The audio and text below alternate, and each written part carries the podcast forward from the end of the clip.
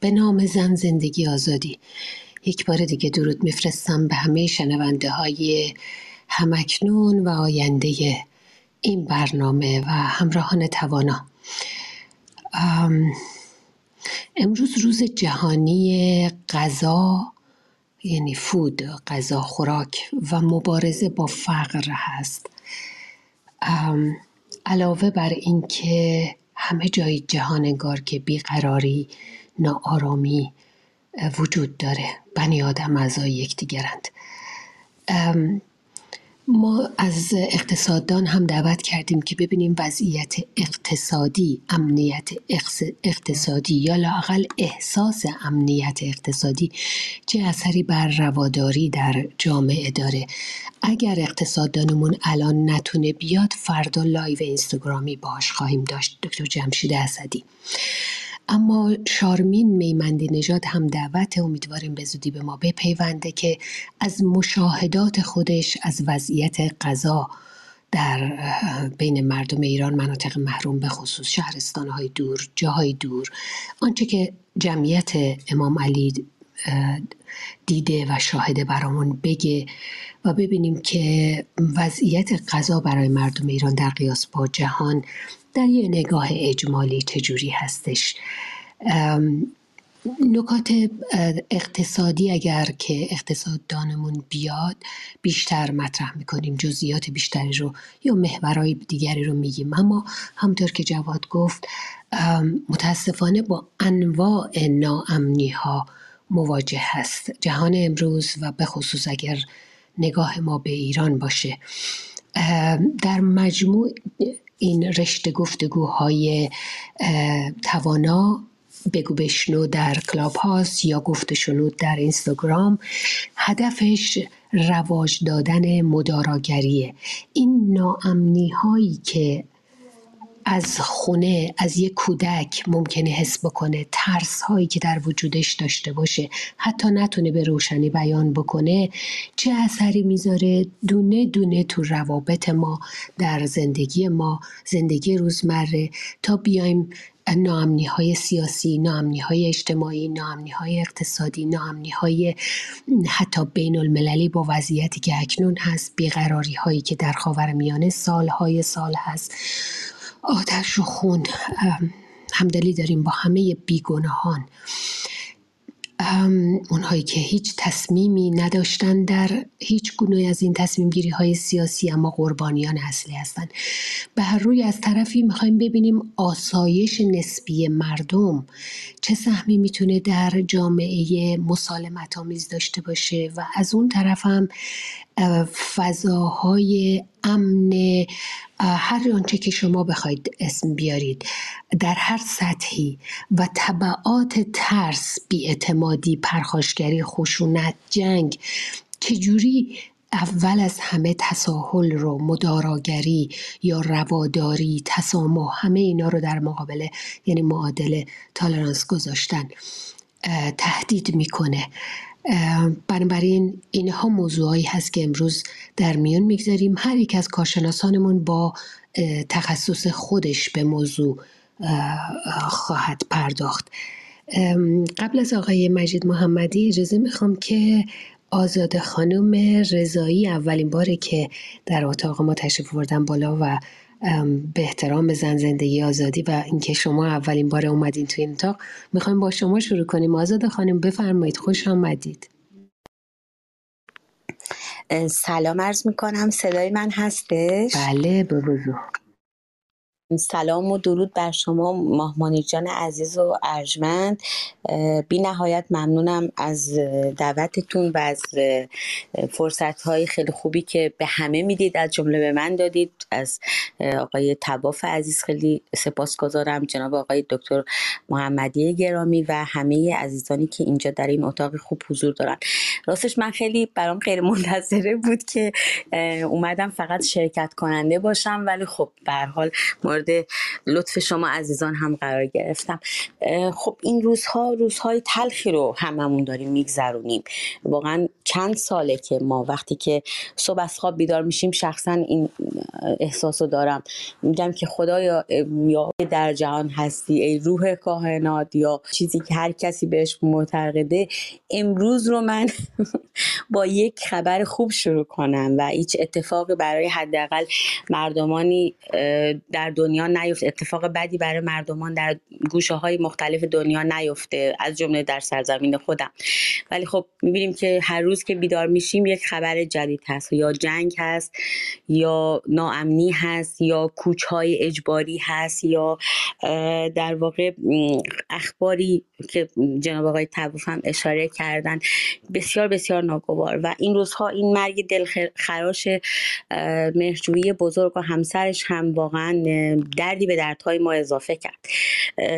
و واقعا تو این آشوب و این دنیای پر آشوب و این در واقع میانه پر از قوقا مداراگری با مدارا زندگی کردن با تساهل و تسامح با روامداری با رواداری زندگی کردن گاهی اوقات بسیار بسیار مشکل خواهد بود. اما واقعا خوش به حال کسانی که این رواداری رو این مداراگری رو انجام میدن و چقدر واقعا انسانهای بزرگی هستند از جمله خود شما خانم ماه منیر عزیز یکی از واقعا الگوهای ما هستیم در این قضیه مداراگری. واقعا.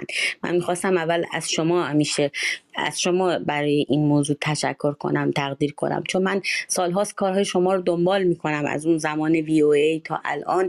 ولی خب خیلی دیر اومدم به کلاب هاوس و این دو سه ماه اخیر تمام اون مصاحبه های قبلی توی کلاب هاوس و تمام اتاقایی که برگزار کردیم و هی هر روز چند تاشون رو ریویو می‌کنم و واقعا میزان مداراگری که شما دارید با افراد یه درس عملی هستش درس عملی هستش.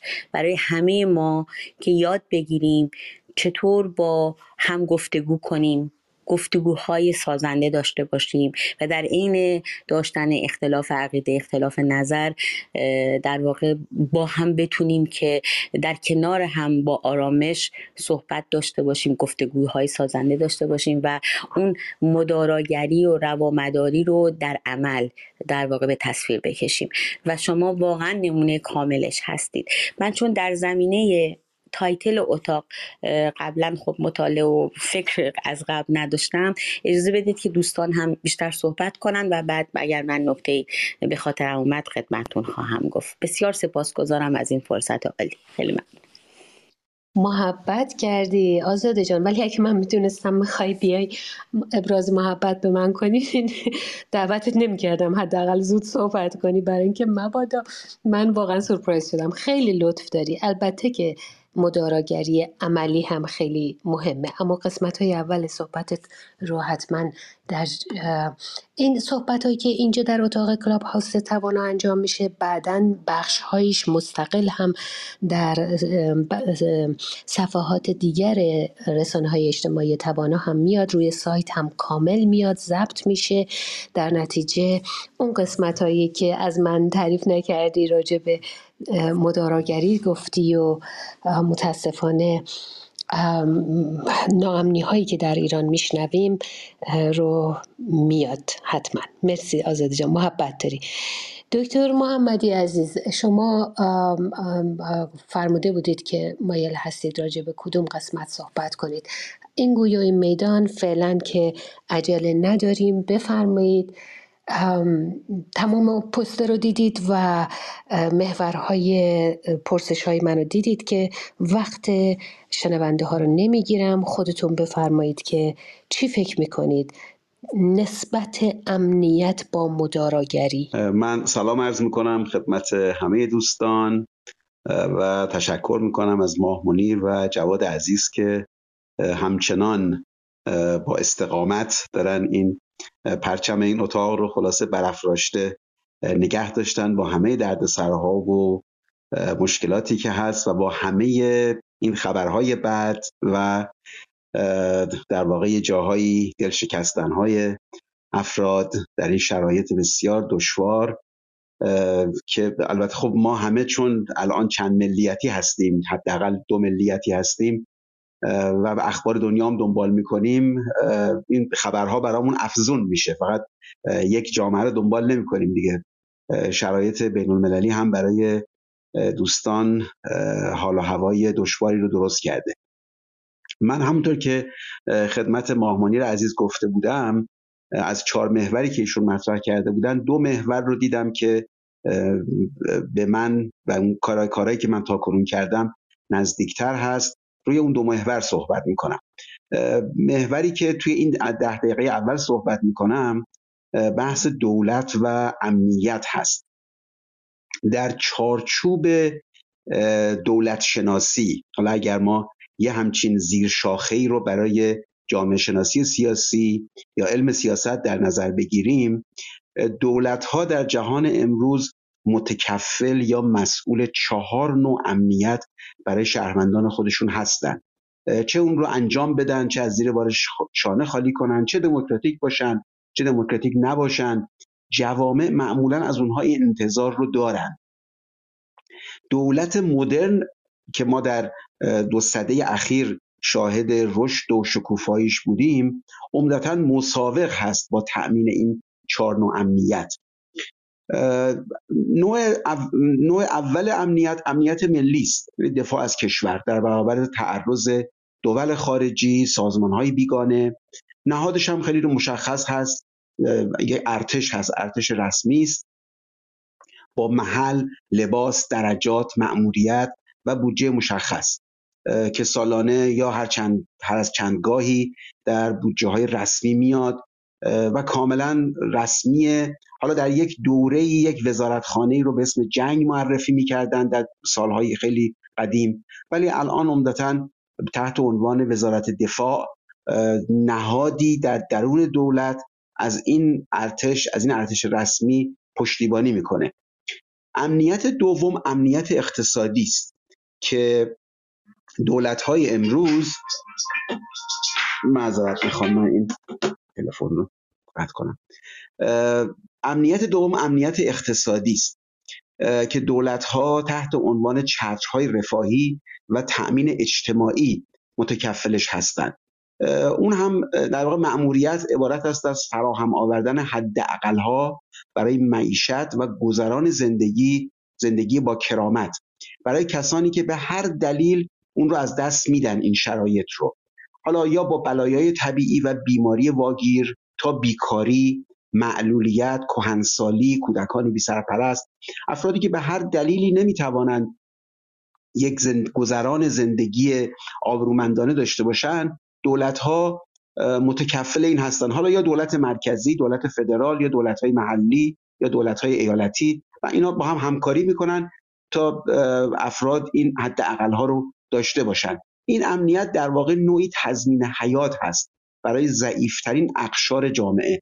نهادهای مدنی و غیر انتفاعی مثل خیریه ها در این حوزه همکار دولت هستند و هرچی بیشتر اونها مشارکت کنند بار دولت ها رو. حالا در سطوح مختلف دولت فدرال ایالتی یا محلی رو سبکتر می‌کنن البته دولت هایی که هر چقدر دولت ها فاسدتر باشند و منابع رو بیشتر اطلاف کنند این مأموریت ها رو از زیر در واقع از زیر بارش شانه خالی می‌کنند.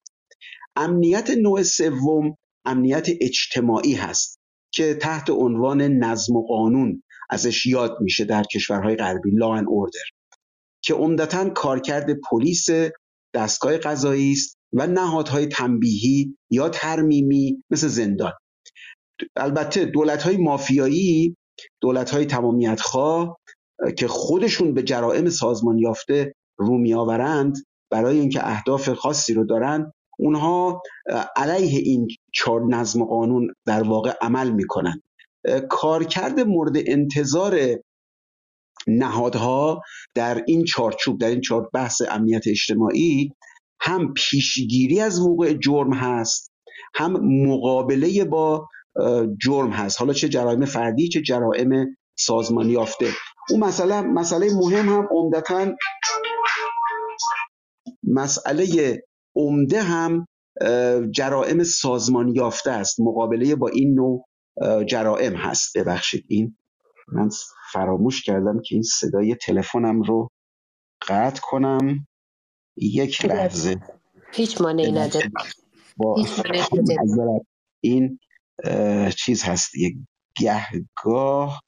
بعضی چیزها در این عالم فراموش میشه. با عرض معذرت از همه دوستان. می‌خواید من نه نه نه قطع کردم. صداش رو صداش رو بستم. بحث امنیت نوع چهارم امنیت سیاسی هست. امنیت سیاسی به این معناست که دولت ها موظف هستند آزادی های پنجگانه رو آزادی دین، بیان، رسانه، تشکل و تجمع رو اینها رو برای مردم تک تک شهروندان و گروه ها تضمین کنند و از خشونت آمیز شدن تعارض گروه های اجتماعی با هم پیشگیری کنند. در همین چند روز اخیر حتما دوستان دیدند که گرد همایی های توسط طرفداران فلسطینی ها یا طرفداران حماس که تفکیکشون خیلی سخته از اون طرف هم طرفداران اسرائیل در کشورهای غربی بوده. معمولا پلیس میاد اگر اینها همزمان بخوان گرد همایی داشته باشن پلیس میاد و حائل اینها قرار می‌گیره که اینها به همدیگه آسیب نزنن. این جز امنیت امنیت سیاسی است. افراد می‌خوان ابراز عقیده کنن تجمع داشته باشن. جز حقوقشون هم هست. ولی کار پلیس این هست که جلوگیری کنه از اینکه این گردهمایی ها به خشونت انجامه متکفل این امر هم معمولا وزارت کشور هست یا وزارت داخله هست با همکاری پلیس. دستگاه قضایی هم خب کارش این هست که با قانون شکنان برخورد کنه. متاسفانه دولت های اقتدارگرا و تمامیت خواه و دولت هایی که یه ایدولوژی خاصی رو حمل می‌کنن بر رودش خودشون معمولا در این داستان ها به یک طرف داستان تبدیل میشن و بسیاری از این آزادی ها رو نقض می‌کنن. این چهار نوع امنیت در قوانین اساسی کشورها به صور گوناگون اومده. وقتی مأموریت نهادهای دولتی مثل ارتش و پلیس و دستگاه قضایی و قوه مجریه رو اینها روشن می‌کنن این حالا ممکنه به این اسامی که من گفتم نباشه ولی محتواش در واقع همین هست. اما مردم ایران متاسفانه در شرایط امروز فاقد هر چهار دسته هستند. من یک به یک فقط به تیتراش اشاره می‌کنم. در حوزه امنیت ملی ما یک حیولایی داریم به اسم سپاه پاسداران که از ارتش رسمی به شدت قدرتمندتره بودجه بیشتری داره.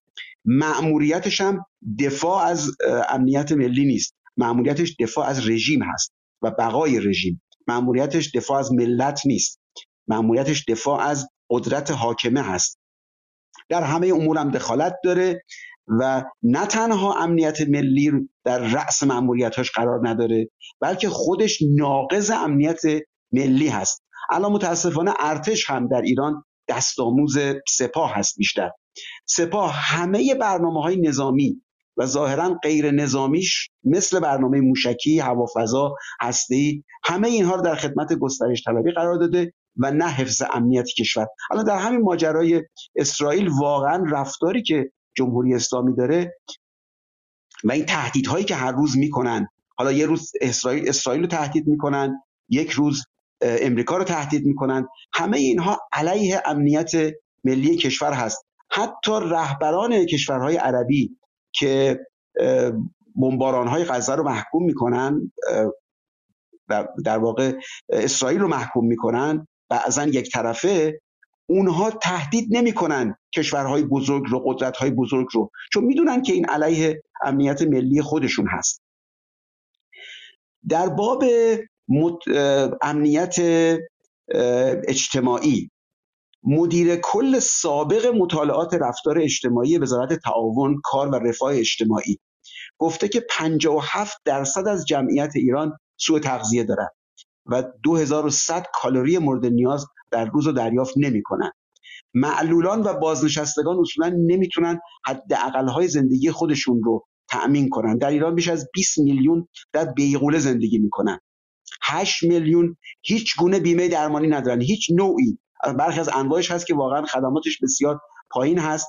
من این, آمارهایی که دارم میدم همه آمارهای دولتیه. این چیزایی نیست که افراد گفته باشن حدس و گمان. این آمارهای دولتی است که معمولا در اینها دستکاری هم می‌کنن.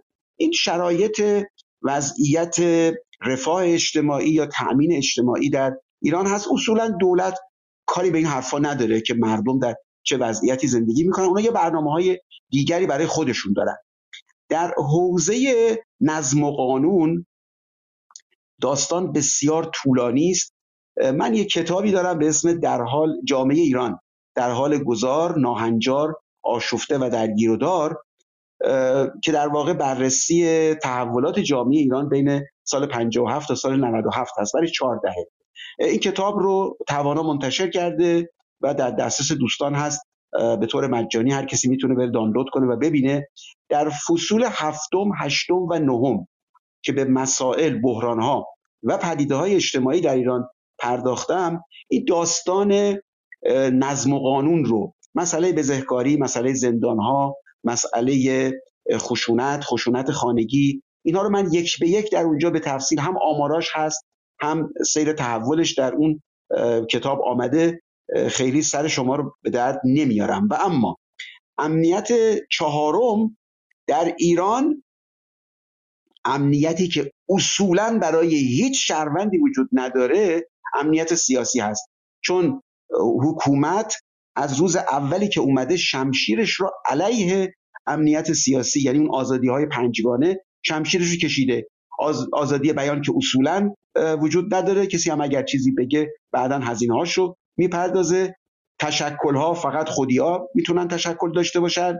تجمعات اصولا به هیچ کس داده نمیشه. اونایی هم که در واقع امتیاز دارن اونا اصلا اجازه نمی‌گیرن از وزارت کشور. کار خودشونو می‌کنن. در حوزه آزادی ادیان ایران یکی از بدترین کارنامه ها رو داره. در آزادی رسانه ها هم که حتما دوستان می‌دونن که چه در با چه وضعیتی ما در ایران گرفتار هستیم. بنابراین در این نوع چهار امنیت کارنامه بسیار افتضاحی در واقع رسوایی جمهوری اسلامی در چهارده گذشته از خودش نشون داده. من صحبتمو تموم می‌کنم تا دور بعد که در مورد محور دیگه صحبت می‌کنم. خیلی متشکرم. دکتر مجید محمدی جامعه شناس سپاس گذارم اجازه بدین به افتخار مهمونان جدیدی که به ما پیوستن دکتر نیما نوروزی وریا جان خیلی خیلی خوش آمدید. من یک بار دیگه محورها رو می‌خونم. احیانا اگر کسی پستر اطلاعیه ما رو ندیده در اینستاگرام و تلگرام. در جریان باشن که داریم راجع به چه چیزایی صحبت می‌کنیم. جلسه پیش اتاق قبلیمون اسمش بود جایزه صلح نوبل و چهل و چهار سال صلح ستیزی جمهوری اسلامی. خانم بادی در اون جلسه گفت صلح فقط این نیست که رسما درگیری نظامی و مستقیم یک کشور با یک کشور داخل متخاسم داشته باشه آدم. انواع چیزها می‌تونه امنیتمون رو به خطر بندازه. در توصیف ایران امروز می‌گفت که جمهوری اسلامی وقتی مدام میگه ما اگر هر کار نکردیم امنیت کشور و امنیت نمی‌دونم تمامیت ارزی و اینها رو لحاظ کردیم که می‌بینیم چنین نیست. از اعدام ها شروع شد و بعد هشت سال جنگ و بعدم مدام ترقه انداختن این ورانور و تهدید. خود نفرت افکنی مدام تحریک آمیزه و امنیت رو به خطر میندازه. در صورت می‌خوایم ببینیم که صلح از نظر شما یعنی چی؟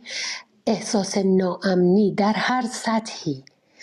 و طبعاتش چنان که گفتم ترس و بیاعتمادی و پرخاشگری و خشونت و جنگ در نهایت جنگ بین کشورها چطور مداراگری رو تهدید می‌کنه. بعد ببینیم هر کدوم به شکل به عنوان شهروند تک تک هم فردی هم چطور می‌تونیم کمک کنیم در جامعه برای ساختن یه جامعه مسالمت آمیز دکتر محمدی از این صحبت کرد که اگر مسئولیت اصلی عمده یک حاکمیت حاکمرانی یک کشور مدیریت یک کشور اولیاش لاقل ایجاد امنیت در جامعه هست می‌خوایم ببینیم مردم ایران طی این 44 سال یا همین الان از کدوم نوع امنیت برخوردار هستن؟ امنیت روانی؟ دکتر نیما نوروزی برای این قسمت قرار با همون صحبت بکنن. امنیت فردی امنیت خانوادگی با این همه قتل ناموسی که داشتیم این همه خشونت خانگی که داریم. امنیت جانی بچه ها میرن مترو دیگه برنمیگردن خونه. آرمیت ها رو یادمون نمیره. و و و این همه بچه ها مدرسه میرن نمی‌دونم چی چی شیمیایی می‌زنن. کتک هایی که می‌خورند دعواهای خیابانی چه نوع امنیتی دارن؟ امنیت جانی این؟ امنیت سلامتی بهداشتی و قضیه واکسن ها یادمونه. همین الان داروهایی که به دستشون نمی‌رسه و مدام میگن به خاطر تحریم در حالی که همه می‌دونن که تحریم ها رسما هیچ وقت ببخش دارو هیچ وقت در تحریم ها قرار نداشته. امنیت اقتصادی دارن امنیت اجتماعی دارن امنیت اعتراض کردن دارن هر جاها. از یه بچه مدرسه تا در اجتماع. امنیت اعتراض دارن. ما هنوز ادامه جنبش زن زندگی آزادی هستیم. طی این 44 سال چقدر معترض کشته شدن اعدام شدن تیر خوردن باتوم خوردن دستگیر شدن زندانی شدن حبس شدن و و و. امنیت آموزشی دارن. مدارس وضعیت مدارس ما همین چند روز پیش آمار اومده بود که بیش از نیم میلیون دانش آموز از تحصیل محروم موندن. امنیت بیانی دارن. رسانه هامون رو ببینین بخش هنری رو ببینیم زندیات تازه ترین تراژدی زندیات داروش مهرجویی و همسرش. امنیت هویتی داریم. ببینیم چقدر گلمند هستن ایرانی ها چقدر همه همه جور ایرانی گلمند هستن از اینکه اصلا هویتشون در حال در تهدیده. اسم کشوری به نام ایران کشور کهنی به نام ایران 44 سال پیش تبدیل شده به جمهوری اسلامی ایران. یعنی اسم یک کشور عوض شد. امنیت فرهنگی داریم. مدام داره انسانها داخل ایران دارن زیر و زبر میشن. امنیت فرهنگشون داره نمی‌دونم دلم نمیاد بگم نابود میشه. امنیت سیاسی داریم. دکتر محمدی راجع به بخش امنیت سیاسی صحبت کرد و توضیح داد که چگونه امنیتی برامون باقی گذاشتن. امنیت قضایی داریم. اگر اتفاقی بیفته در دادگاه ها در سیستم قضایی ایران خیالمون راحته که یک بررسی منصفانه میشه پروندمون امنیت حقوقی داریم حقوق برابر داریم؟ از هر نظر. یا امنیت بین المللی داریم؟ چگونه, چگونه امنیتی داریم تمام این سالها؟ از گروگانگیری شروع شد بخش بین المللیش تا همکنون هر روز باید دست پشتمون بلرزه که کی حمله می‌کنه چی میشه چی نمیشه. بگذاریم. و ما می‌خوایم ببینیم در مجموع که امنیت اگر همه اینا رو خلاصه کنیم در یک لغت امنیت چه سهمی در ساختن جامعه مسالمت جو داره؟ و می‌خوایم ببینیم که شما چی فکر می‌کنین خب من خیلی ظاهرا صحبت کردم. دکتر نیما نوروزی نوبت شماست. هلن جان خیلی خوش آمدید. بفرمایید دکتر نیما شما بخش فردی و روانیش رو برامون بگید. بله. سلام خدمت شما محمد جان عزیز. آقای دکتر محمدی جواد جان آزاده بریای عزیز هلن و همه عزیزان حاضر در روم به ویژه پیمان عزیز که پس از مدت ها میبینیمش. اگه وریا جان تو عجله هستن اینا من عجله ندارم. می‌تونن وریا صحبت بکنن. وریا نظر چیه؟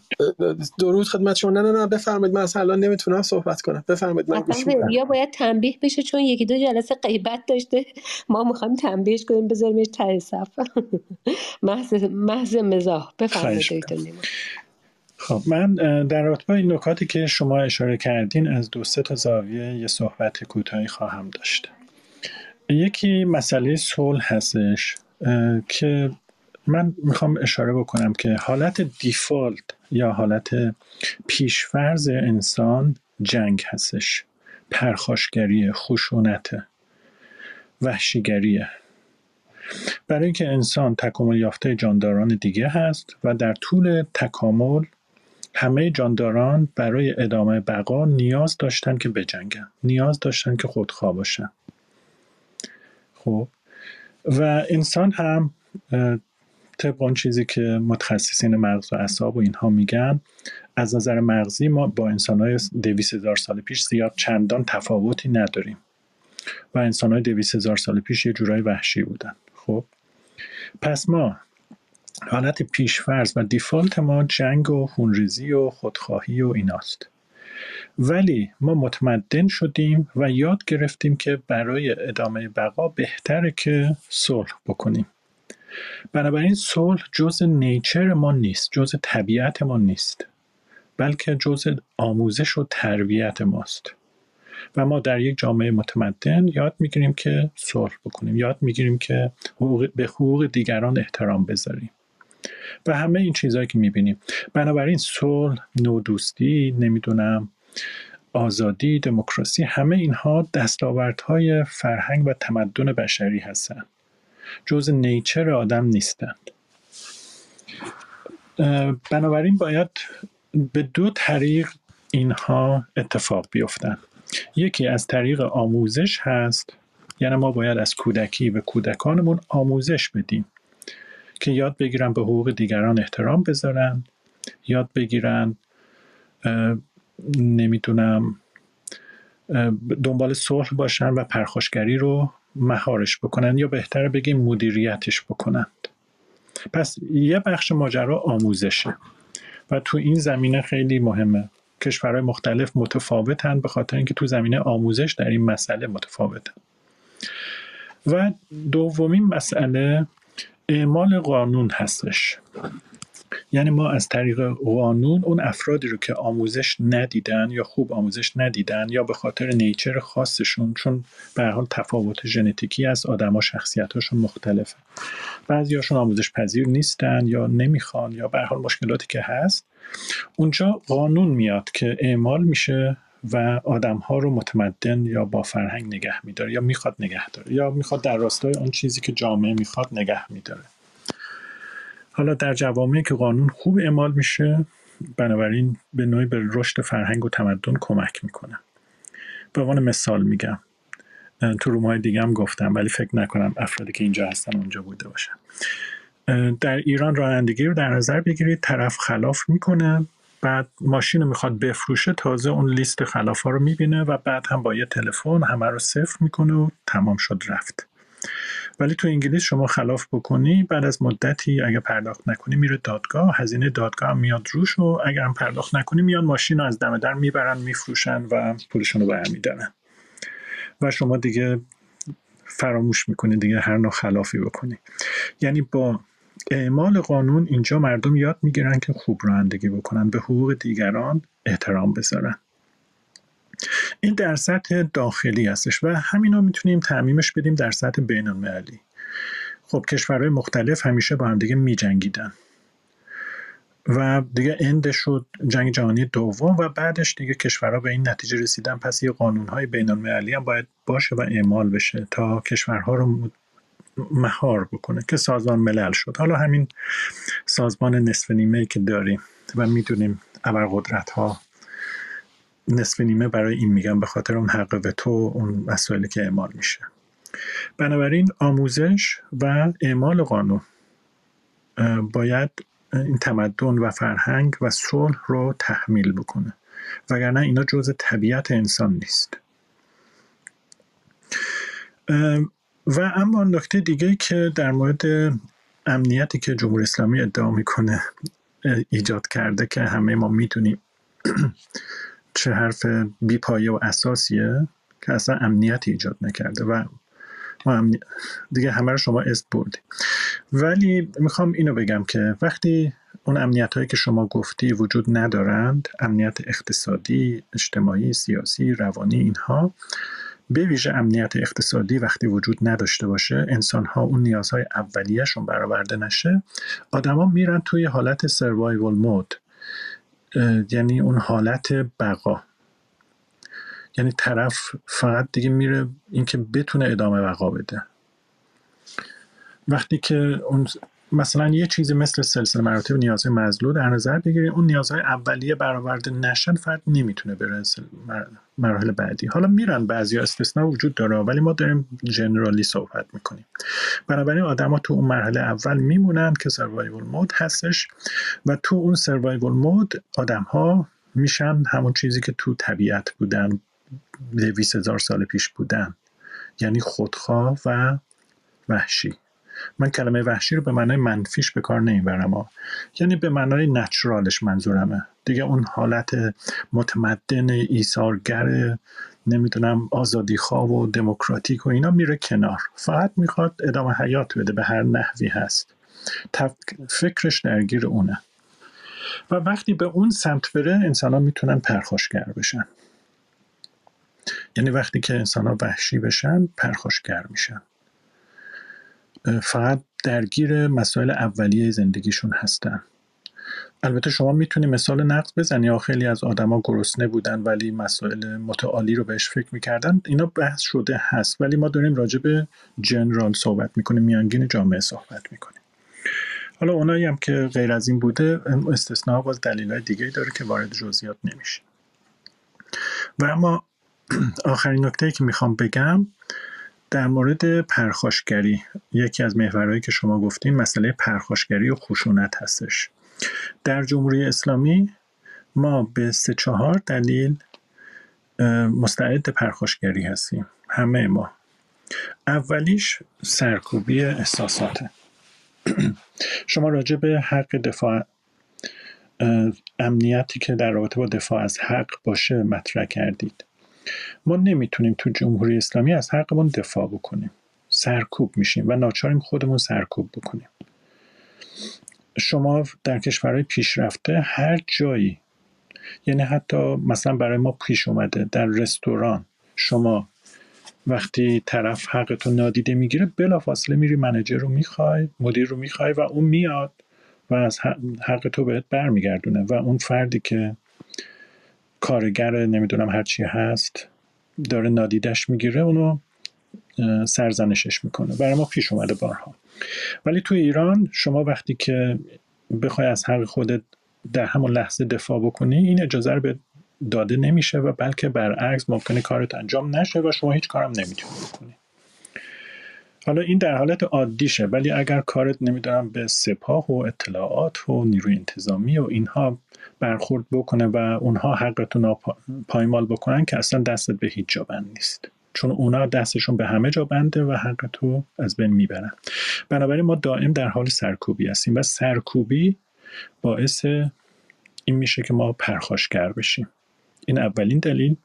دومین دلیل برای پرخاشگری ناکامی هستش. بیعدالتی که در جامعه وجود داره باعث احساس ناکامی در بسیاری از مردم میشه در درصد زیادی از مردم میشه. حالا این شعر فردوسی هم بد نیست اینجا بگم بارها خوندم که میگه جوینده مرد جوان و شب و روز با کار کرد بود راه روزی بر او تار و تنگ به جوی اندرون آب او بادرنگ. یه جوانی که شب و روز کار می‌کنه و هیچی نداره. تیرا و تار زندگیش. ولی اونور آقازاده ها رو می‌بینی. یکی بی هنر خفته بر تخت بخت همی برفشاند بر او بر درخت. اونجا نشسته و میوه که بهش میباره. خب بر درخت بر به معنای میوه اینجاست. پس اون کسی که تمام تلاش رو داره می‌کنه ولی نمی‌تونه نیازهای اولیه خودش و کودکش رو برآورده بکنه احساس ناکامی می‌کنه و اون ناکامی طبق یه سری از نظریات روانشناسی منجر به پرخاشگری میشه.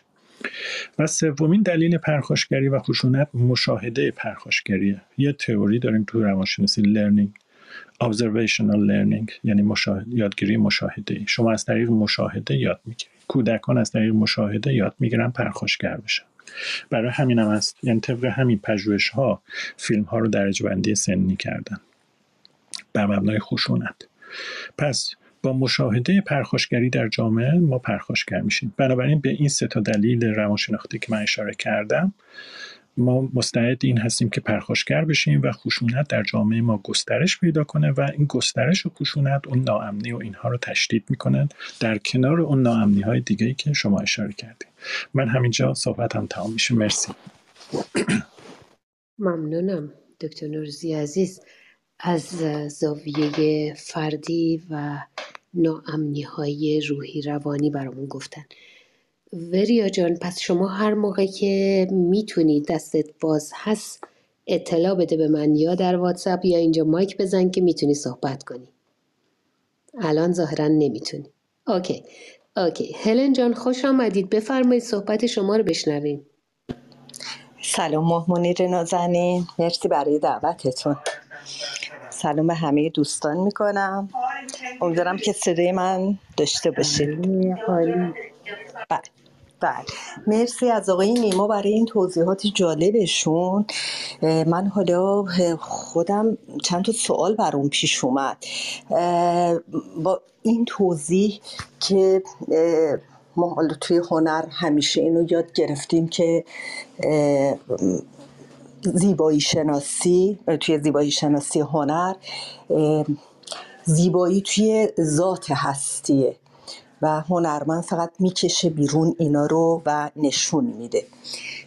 اینکه زیبایی در کنار صلح و آرامش جنبه بیرونی پیدا می‌کنه و دیده میشه به شکل کاربردی هنر. حالا یکی از استادای ما یادشون بخیر. همیشه اینو آموزش می‌دادن به ما توی آموزششون اینو تکیه می‌کردن که هنر در محیط استیبل می‌تونه به بهترین شکل نمایانگر بشه. با این صحبت هایی که آقای نیما کردن برای من این سوال پیش اومد راجع به جنگ. اینکه بحث جنگ در ذات بشر بوده. یکم خودم دچار تعارض شدم. خیلی دوست دارم که توضیحشون رو بیشتر اگر بشه بعدا هم مزاحمشون بشم. چون اینو خیلی لازمش دارم برای کارام توی نمایش. این یه بحثه که اینکه در ذات بشر جنگ هست برای به دست آوردن. حالا هر کدوم ماها توی گوشه ای از دنیا داریم زندگی می‌کنیم. و دور از بحران های ایران. جایی که من زندگی می‌کنم خیلی محیط آروم استیبل و سوئد کشور آرومیه و سوئدیان به همین شکل زبان زدن که آدمای کم کمپلکس و نه عقده های اجتماعی زیاد دارن به دلیل داره به دلیل رفاه عمومی که وجود داره و همین که اهل جنگیدن نیستن. حالا این دوتا رو می‌خوام به هم مرتبط کنم از آقای نیما خواهش کنم که منو روشن بکنن. یک زمانی که ما در محیط استیبل زندگی می‌کنیم انگیزه ها میاد پایین. اینو به عینه داریم می‌بینیم. جنگ برای به دست آوردن نداشته هاست. حالا این تعارضی که برای من پیش میاد اینجاست. یک ما می جنگیم ماها مهاجرین توی سوئد این رو معروفیم به اینکه میجنگیم تا به دست بیاریم. در شرایط سخت زندگی می‌کنیم به نسبت سوئدیایی که اینجا متولد شدن. میگم من همیشه خودم به همسرم میگم میگم شما یه برتری به ما دارید اینکه در یک کشور دموکرات و آزاد دنیا اومدین. انگیزه ای ندارن برای رشد. این یه بحث جامعه شناسیه که توی محیط آکادمیک هم خیلی روش کار میشه. انگیزه ای برای بالا کشوندن ندارن به دلیلی که در محیط استیبل زندگی می‌کنن و نگران آینده هم نیستن. من مهاجر ندارم این موقعیت رو. تا بخوام به دستش بیارم و برابر کنم خودم رو دوچندان می جنگم تا برسم به اون موقعیت. حالا اینکه جنگ رو آقای نیما داشتن تحلیل می‌کردن من برام این سوال پیش اومد. خیلی دوست دارم که بشنوم ازشون. اگر اینجا فرصت نمیشه. بعدا من در خدمتشون خواهم بود که ببخشین یه وقت آدم ادبی می‌خواد خیلی حرف بزنه معدب باشه ممکنه خرابکاری کنه. حتما دلم می‌خواد که ازشون این رو یاد بگیرم که این قضیه زیبایی شناسی که در ذات بشره و جنگ که در ذات بشره. این دوتا با هم که جمع ناپذیرن به نظر من چطوری میاد در موقعیتی به انسان کمک می‌کنه؟ من می‌بینم که نجنگیدن عامل رشد نکردنه. در جامعه که دارم زندگی می‌کنم مثال زدم. و جنگیدنه که منو رشد میده من نوعی رو. این یه سواله. یکم راجع به امنیت اگر هنوز فرصت دارم ماه منیر جان راجع به امنیت هم یه کامنتی داشتم. اگرم فرصت نیست که می‌ذارم بعد. حتما چون شما به ندرت میایید بالا. خیلی موقع می‌بینم که تشریف میارید شنونده هستید ولی الان آمدید بالا. حتما. چرا که نه. ولی روی ماهتون خواهش می‌کنم. بفرمید حالا امنیت توی جایی که ما تجربه زندگی داریم. من به شخص نصف عمرم رو توی ایران زندگی کردم نصفش هم این ور بودم. امنیت با همراه با تولد ما عدم امنیت هم به ما داده میشه. تجربه شخصی خودم رو میگم. هم به عنوان یک آدمی که تو جامعه زندگی می‌کنه و مضاعف میشه به عنوان زنی که در اون جامعه زندگی می‌کنه. زنی که به دنیا میاد دختری کسی بد میشه خواهر کسی بد میشه همسر کسی بعدم در نهایت ارتقای مقام پیدا می‌کنه میشه مادر کسی. هویت و امنیت پروندهش بسته میشه در مورد زن شرقی و زن ایرانی که من داشتم این رو. و این عدم امنیت با من میاد. میاد تا جایی که این نیمه دومی که در محیط آروم و بدون تشنج و محیط دموکراتی زندگی می‌کنم تا بیاد به باورای قطع باورای توی بدنم بشینه فقط بهش فکر نکنم در رفتارم هم بشینه بخش دیگه از عمرم هدر رفته و این فاجعه که راجبه ما جهان سوم داره اتفاق میفته و گاهرم متوجهش نیستیم عدم امنیت بخشی میشه از زندگی ما. گاهی میپذیریمش تا زمانی که توی ایران بودم پذیرفته بودم چون نمیپذیرفتم نمی‌تونستم از محیط خونه بیرون برم. میپذیرفتم به هم متلک بگم میپذیرفتم به معنی اینکه نمیجنگیدم باهاش. توان اصلا فکر جنگیدنم نمی‌کردم. به عنوان یه پدیده خیلی عادی که میای توی خیابون بهت متلک میگن تو باید مواظب باشی. چیزی که خانواده به ما یاد داده. تا بگیر برو آخر که حق و حقوقت ازت گرفته میشه. به عنوان یه امر بدیهی پذیرفته شده است. این مسئله رو هم خیلی دلم می‌خواد یکم بیشتر راجبش صحبت بشه. من بازم مثل بقیه موقعی که دوست دارم بشنوم و یاد بگیرم گوش بدم. مرسی. ممنون از مشارکتون و طرح موضوعی بسیار خوب. من امنیت رو به طور کلی در اطلاعیه و محورها گنجونده بودم. امنیتی که زنان طی این چهل و چهار سال باید می داشتن و نداشتن رو دیگه مجزا و مستقل نکردم. خوشحالم که شما همون رو گفتید. من متا می‌خوام ازتون خواهش کنم هلن جان با ما بمونید. دکتر نیما هم با ما میمانن ما صدای کسانی که تا حالا صحبت نکردن رو بشنویم. دور بعد که نوبت دکتر نیما شد حتما مطمئنم که به پرسش شما پاسخ خواهند داد. اگر اشکالی نداره. من نظرم من نظرم اینه که الان بهش بپردازیم. من ولی قول میدم نمیرم میمونم.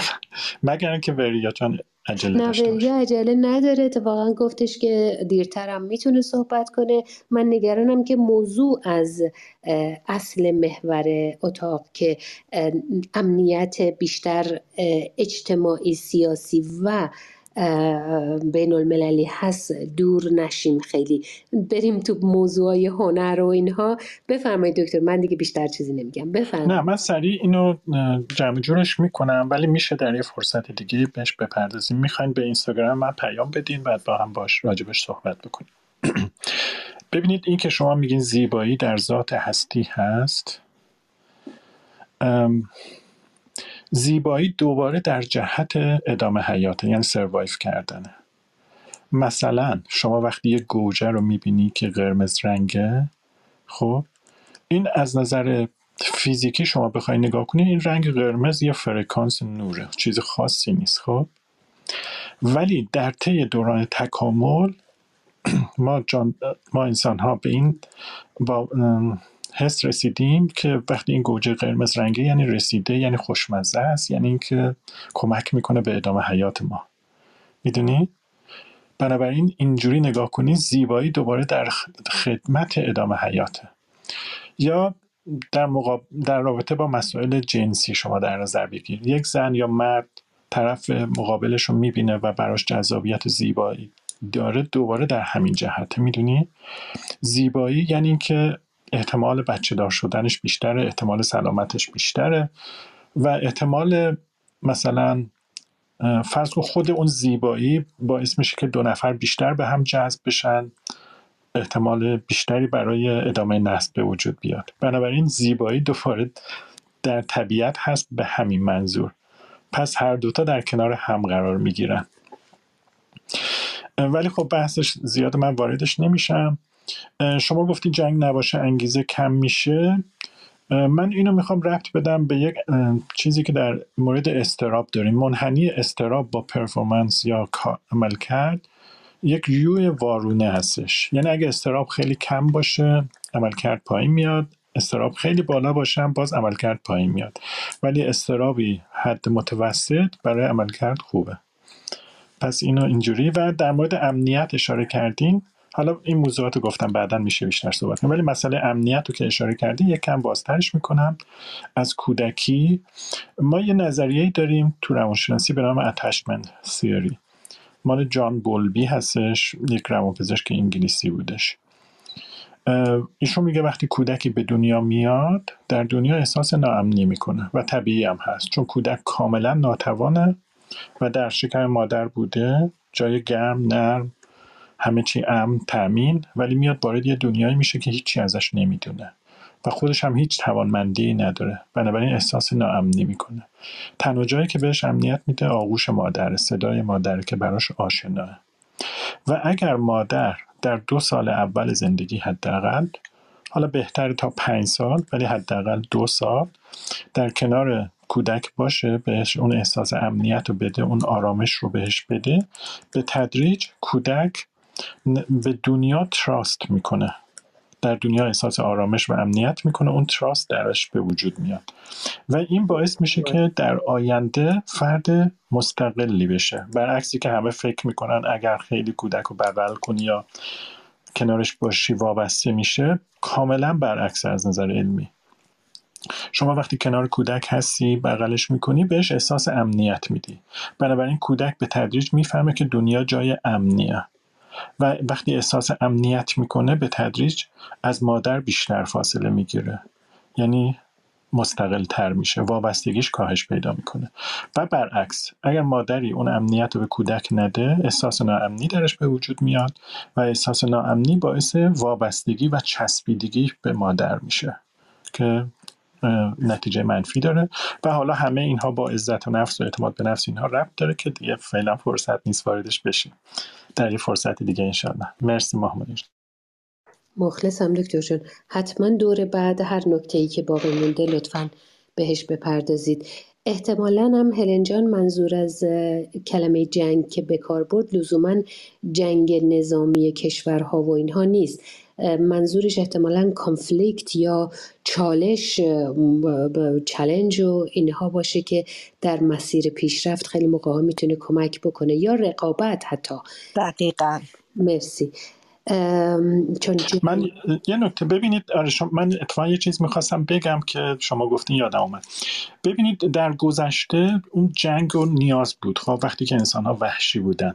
ولی الان وقتی که دیگه متمدن شدن و صلح می‌کنن قانون میاد وسط دیگه به اون جنگ ها نیاز ندارن. ولی به خاطر اینکه این تو نیچر آدم هست این انرژی می‌تونه به شکل جامعه پسندی تخلیه بشه مثل ورزش. که حالا شما رقابت رو گفتین یادم اومد. مثلا ورزش فوتبال در واقع به نوعی همون جنگه ولی شکل متمدنشه بدون اینکه خونریزی بشه و اینها. یا حتی در استدلال آوردن آدما در گفتگو استدلال قوی تری میارن و می‌تونن پیش برن. چه لزومی داره که با توپ و و حتی خشونت کلامی بخوان با هم ستیز کنن؟ خیلی ممنونم از توضیحاتون.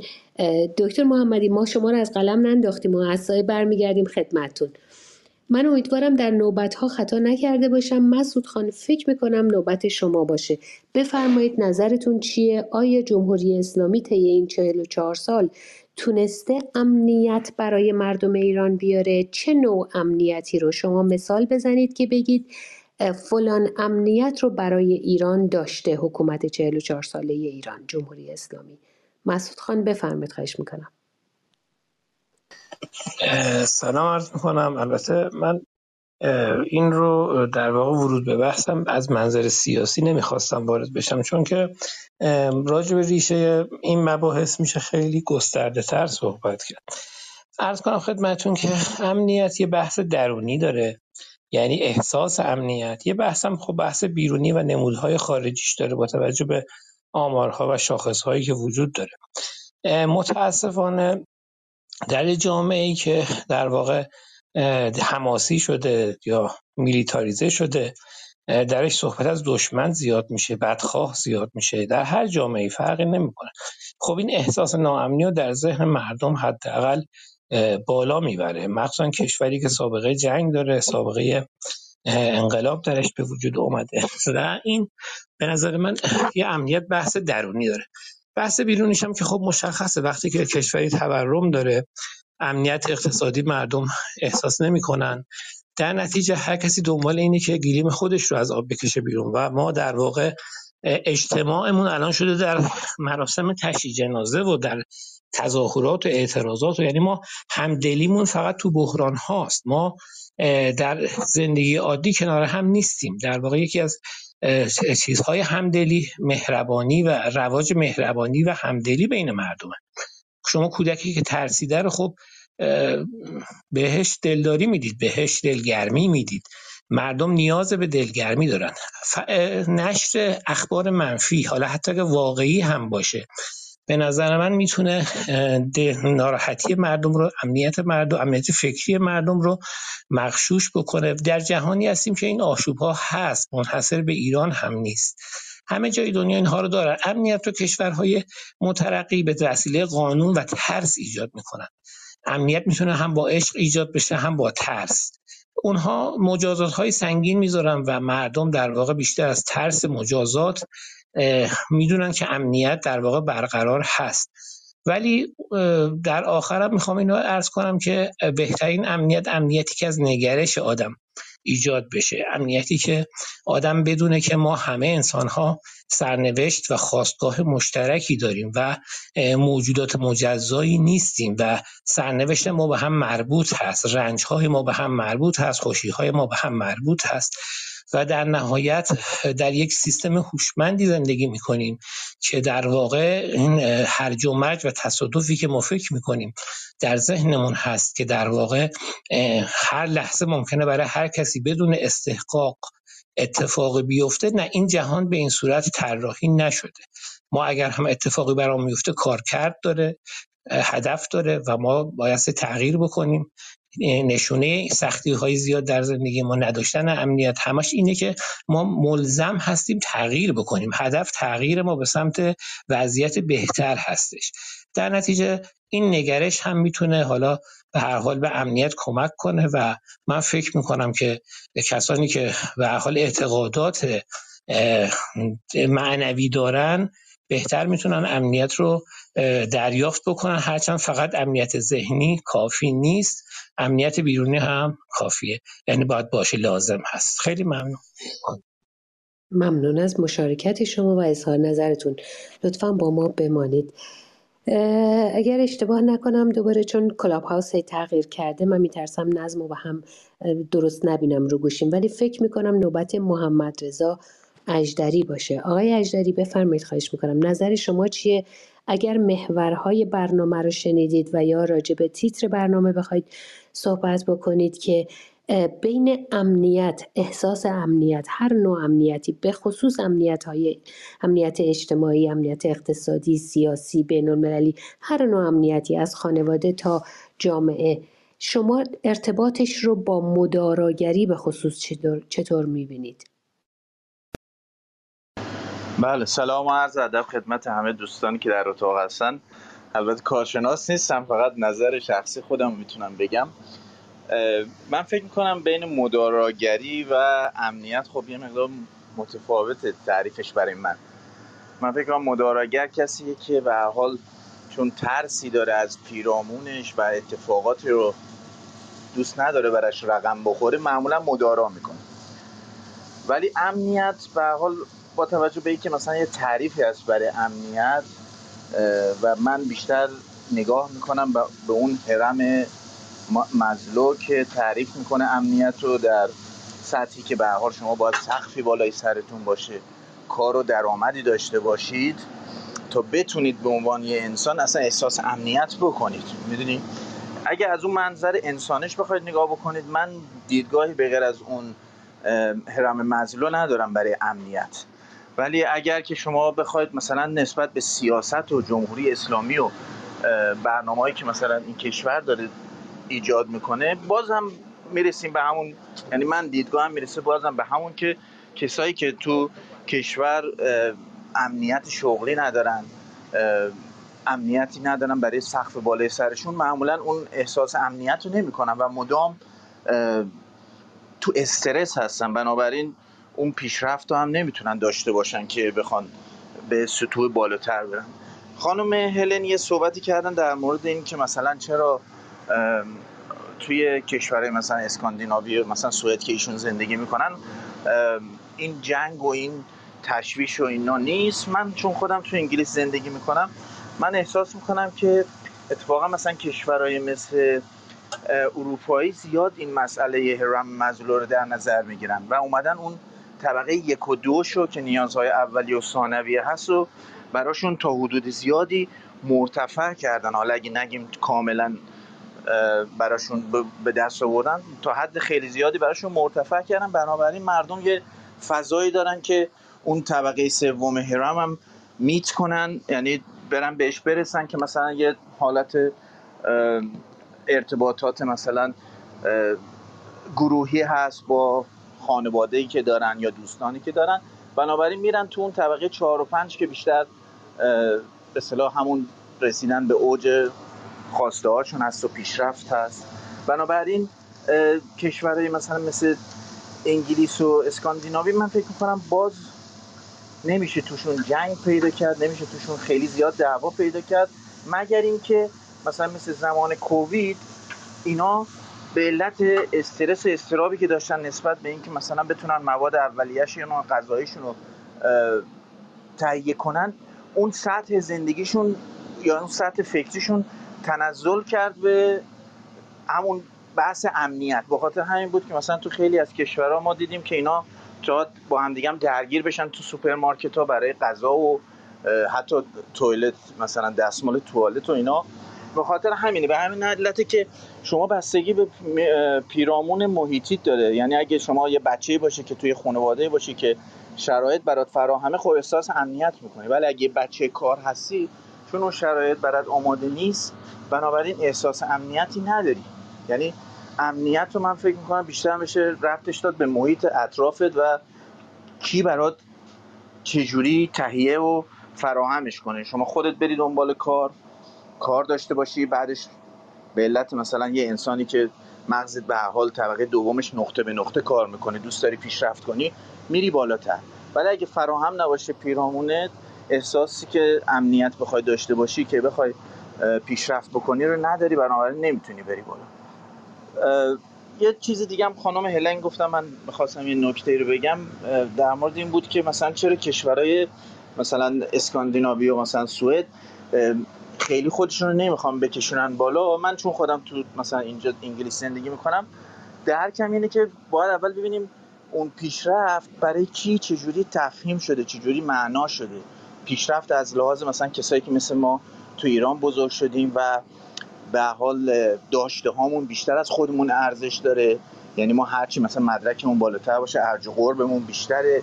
یا اینکه مثلا پیشرفت از دیدگاه مثلا کسایی که تو این کشورها زندگی می‌کنن بخوایم نگاه کنیم. اینه که من فکر می‌کنم به یه خورده به معانیش هم بستگی داره که بتونیم یه خورده مثلا کامپیر کنیم اون چی بهش میگن؟ مقایسه کنیم. مقایسه کنیم بعد من جنبندیم همین بود. خیلی ممنون. ممنون از فرصتی که متشکر از مشارکتتون. خیلی ممنون.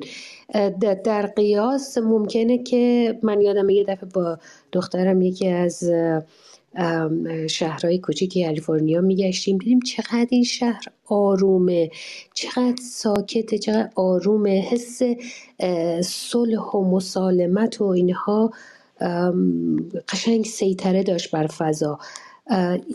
بعد پروازه معلوم بود مردم مرفهن آسایش دارن. آسایش بسیار مهمه. نگران نمی‌دونم هوای بد و دودالود و تصادف و نمی‌دونم غذای ناسالم و از دست هم قاپیدن ها و دزدی و اینها نبود و فضا اون احساس امنیت وقتی بود انقدرم با هم مهربان و آرام بودن. به امید اون روز که با همه این حالت داشته باشیم همه جای دنیا بنی آدم واقعا اعضای یکدیگرن. یک جای خبری بشه یک ویروس عین ویروس میمونه. جنگ ناآرومی زلزله هر مصیبتی هر جای دنیا همه آدما میلرزن که چه شود. جناب کیا نوبت شماست. آقای آریا بفرمایید خواهش می‌کنم. نوبت شماست. با عرض سلام و ادب خدمت دوستان.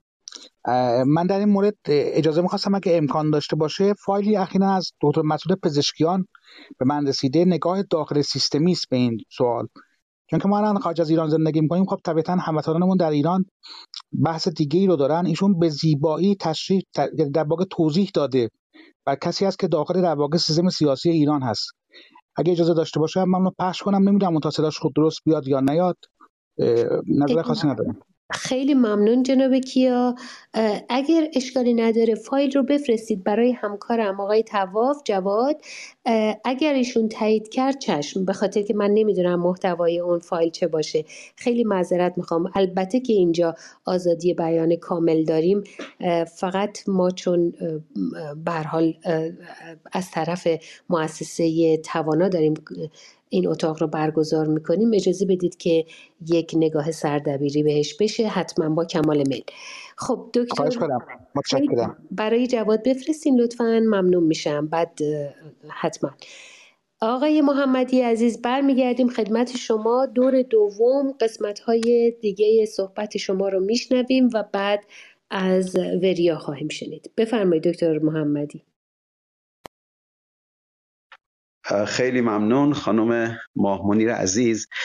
من در ابتدا دو, دو سه تا نکته در مورد صحبت دوستان خواستم بهش اشاره کنم. خانم هلن بحث رو بردن سراغ ذاتیات بشر.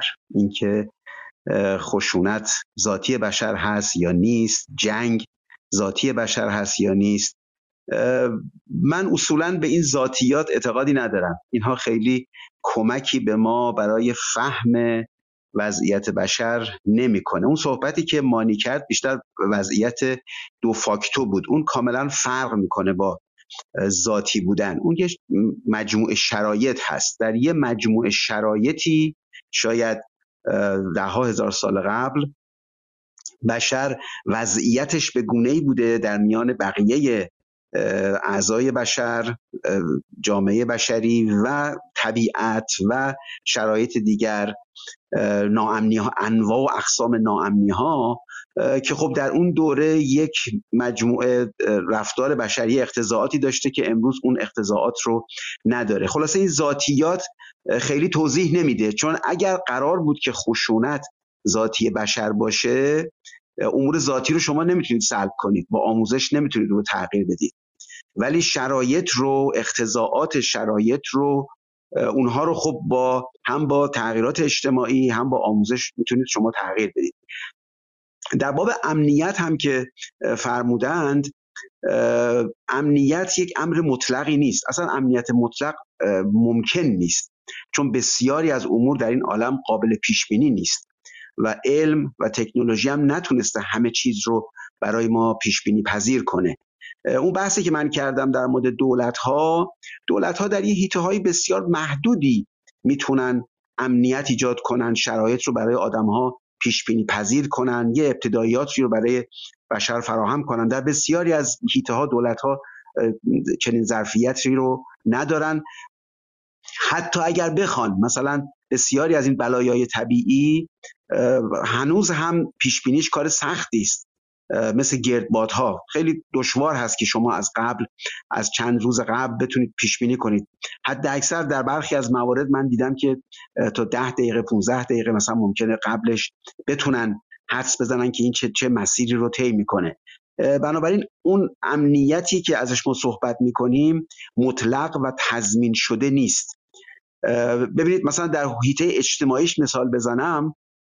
علا رقم وجود پلیس علا رقم اعمال قانون اینکه پلیس فاسد نباشه کارشو درست انجام بده دادگاه ها مستقل همه اینا که باشه اگر یه خانومی ساعت سه نصف شب در یه محله که خاص هست توش جنایت زیاد هست هیچ کس نمی‌تونه امنیتشو تضمین کنه اینو تضمین شده نیست.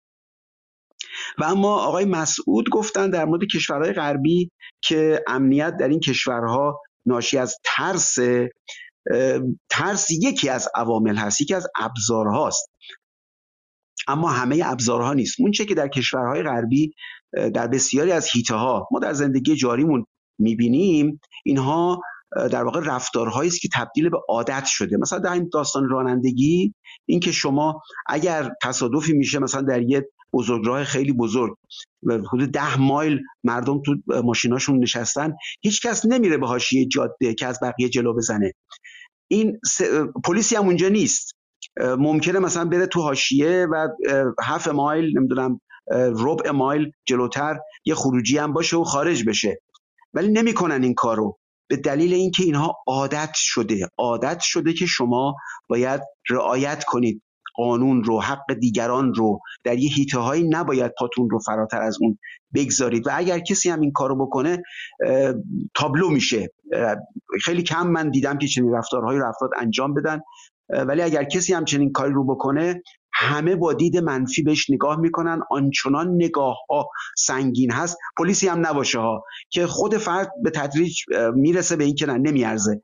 که شما پاتون روی قانون بگذارید. اما بحث دومی که من می‌خواستم مطرح بکنم بحث تساهل و مدارا بود که در چه جامعه ای تساهل و مدارا زمینه های گسترش و شکوفایی پیدا می‌کنه؟ من به پنج زمینه اجتماعی و سیاسی اشاره می‌کنم. معتقدم که اینها می‌تونه در جامعه در همه جوامع زمینه های تساهل و مدارا رو فراهم بکنه و گسترش پیدا کنه این دو کالایی که ما خیلی گرانقدر می‌دونیم. زمینه اول بحث شفافیت هست. در جامعه ای که نهادها حالا چه نهادهای عمومی چه نهادهای خصوصی خصوصی به معنای به معنای اینکه در حیطه عمومی دارن فعالیت می‌کنن. دولت ها در سطح ملی ایالتی شهرداری ها هر چقدر نهادها شفافتر باشن زمینه های بست مدارا بیشتر فراهم میشه. با پنهانکاری نمیشه میان منافع متضاد و دقدقه های متعارض اقشار مختلف نقاط مشترک و اجماع شما ایجاد بکنید. مردمی که در دنیاهای متفاوت از حیث اطلاعات زندگی می‌کنن و مدام دروغ یا سوء اطلاعات میشنون اینا مداراجو نمیشن. چون دنیاهاشون با هم فرق داره این دنیاها با هم بر هم افتادگی هم نداره. این دنیاهای واقعی افراد باید با هم برافتادگی داشته بر هم افتادگی داشته باشه تا افراد بتونن با هم گفتگو کنن یکدیگر رو تحمل کنن.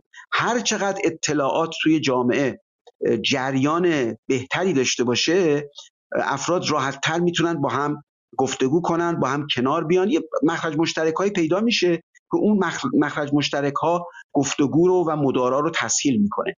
زمینه دومش بیطرفی دولت هست در مواجهه با حقوق شهروندان.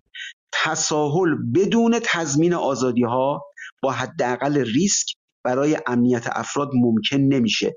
در جامعه که قرار هست ارعاب کارکرد جاری دولت باشه و افراد همیشه بیم خشونت و مرگ و جنگ داشته باشن. مردم به حکومت و روالهای حاکم اعتماد نمی‌کنن و در شرایط عدم اعتماد هم شما نمی‌تونید انتظار تساهل و مدارا داشته باشید. زمینه سوم برداشتن مشقت هست از روی دوش زعفا تا اقنیا رو مسئول فلاکت خودشون ندونن. این همون بحث در واقع تامین اجتماعی است که افراد نتونن کینه بسازن و بزهکاری هاشون رو. همیشه بزهکاری راحل افراد می‌دونن که راحل نیست. توجیه خوبی هم نیست. حتی شما اگر فقیر باشید بزهکاری راحل نیست. اما می‌تونه توجیه خوبی باشه برای نفع برای رفع نیازهای ضروری که افراد دارند.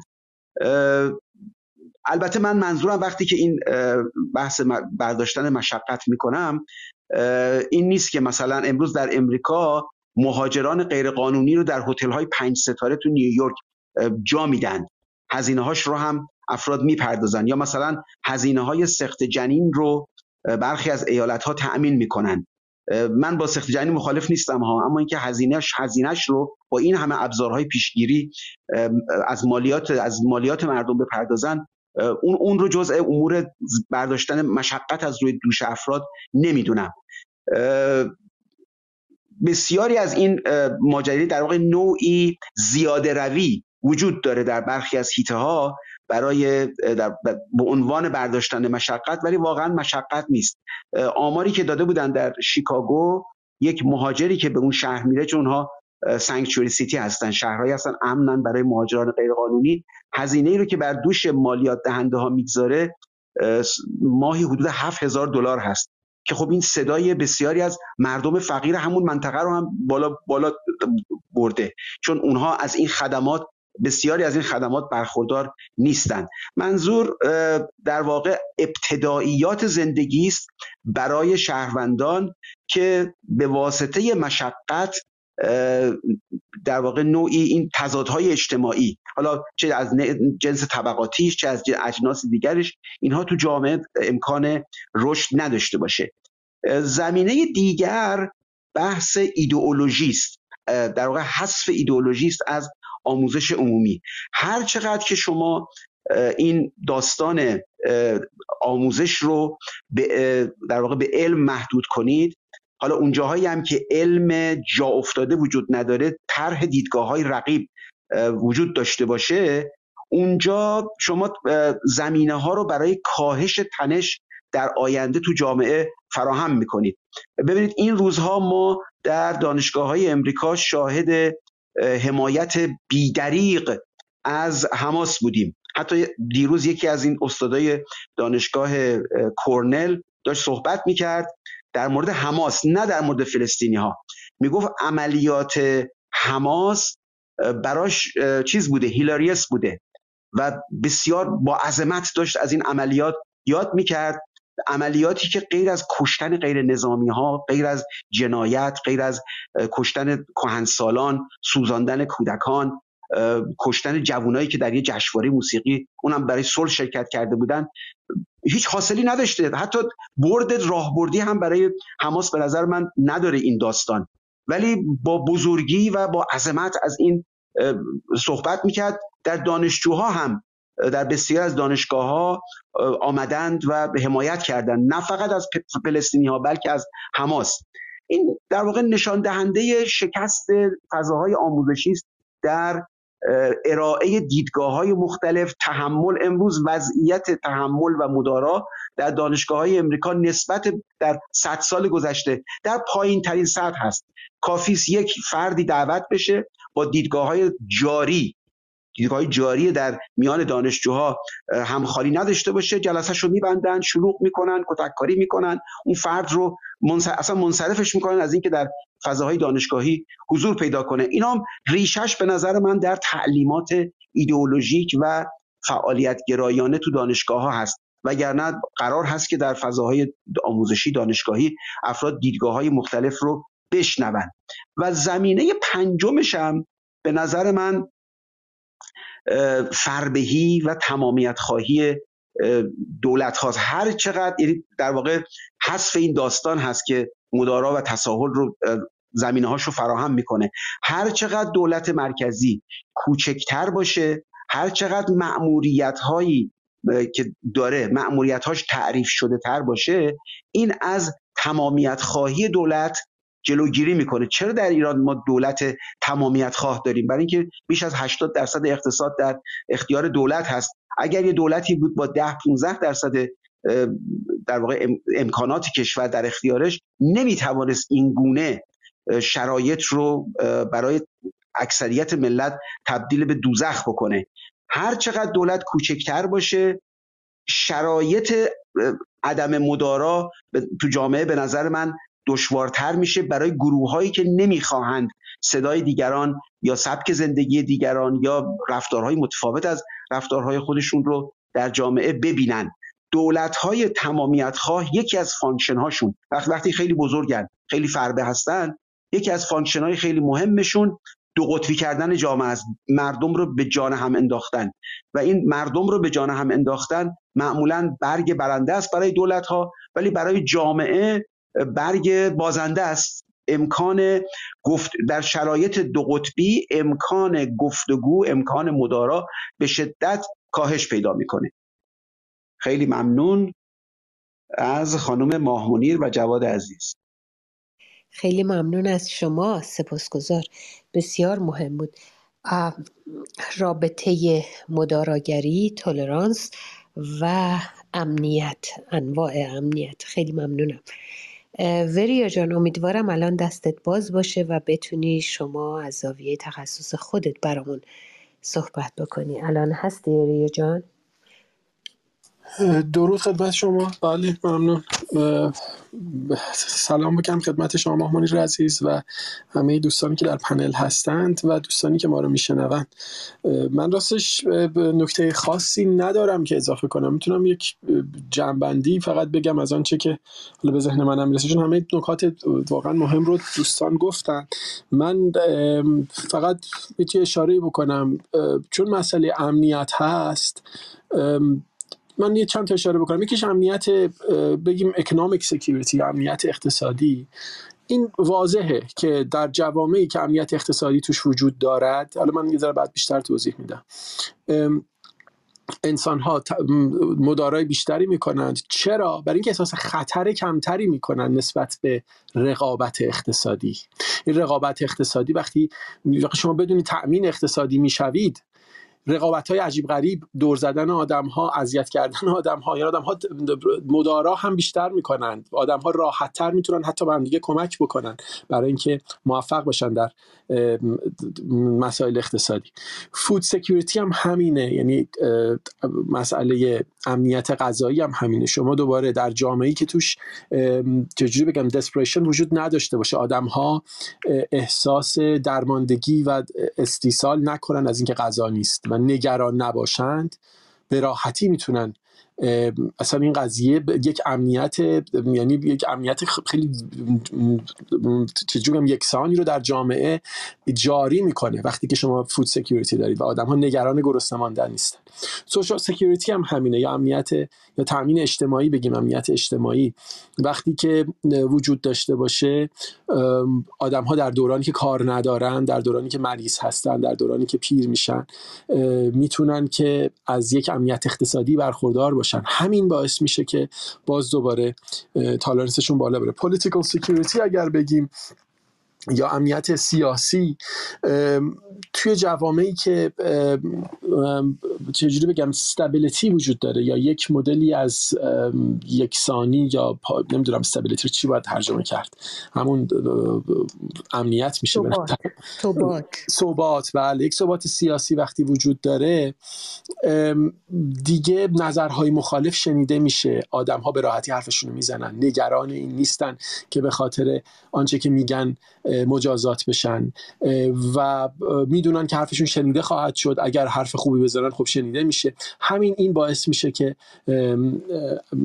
مدارا بیشتر بشه. حالا ولی مسئله اینجاست که بعضی از اینها خودشون باعث اون یکی میشن. مثلا اکنامیک سکیوریتی رو اگر سرش بریم یا مسئله امنیت اقتصادی این مربوط به یک شرایطی است که آدم ها یک درآمد ثابت یک درآمد قابل اعتماد دارن یا حالا resource های دیگه دارن که می‌تونه یک حد معمولی از زندگی رو یا استانداردی از living رو براشون فراهم بکنه خب؟ و یک نگاه آرام و چجوری بگم خوشبینانه ای به آینده دارن. که این تقریبا خلاصه میشه در job security یعنی داشتن یک کار یعنی که امنیت کاری و به یک نوعی پخش منابع به صورت عادلانه. یعنی ما در یک جامعه زندگی بکنیم که طبقه متوسط توش از همه طبقات دیگر بزرگتر باشه و به راحتی بشود. وقتی وارد طبقه متوسط شدید شما از یک امنیت اقتصادی برخوردار باشید که این این هم نشان دومشه.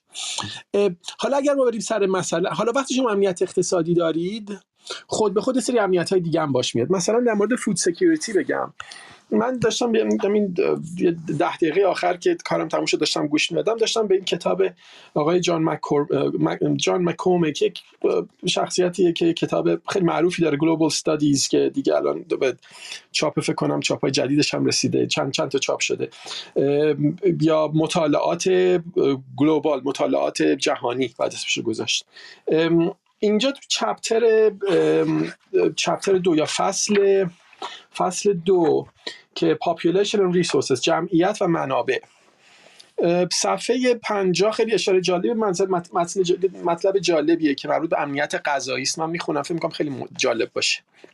میگه که اولا که خب سال 2020 جایزه صلح نوبل داده شده به World Food Program دیگه WFP یعنی اون برنامه غذای جهانی که که دولت ها یک پولی به این WFP میدن که زیر نظر سازمان ملل هم هست.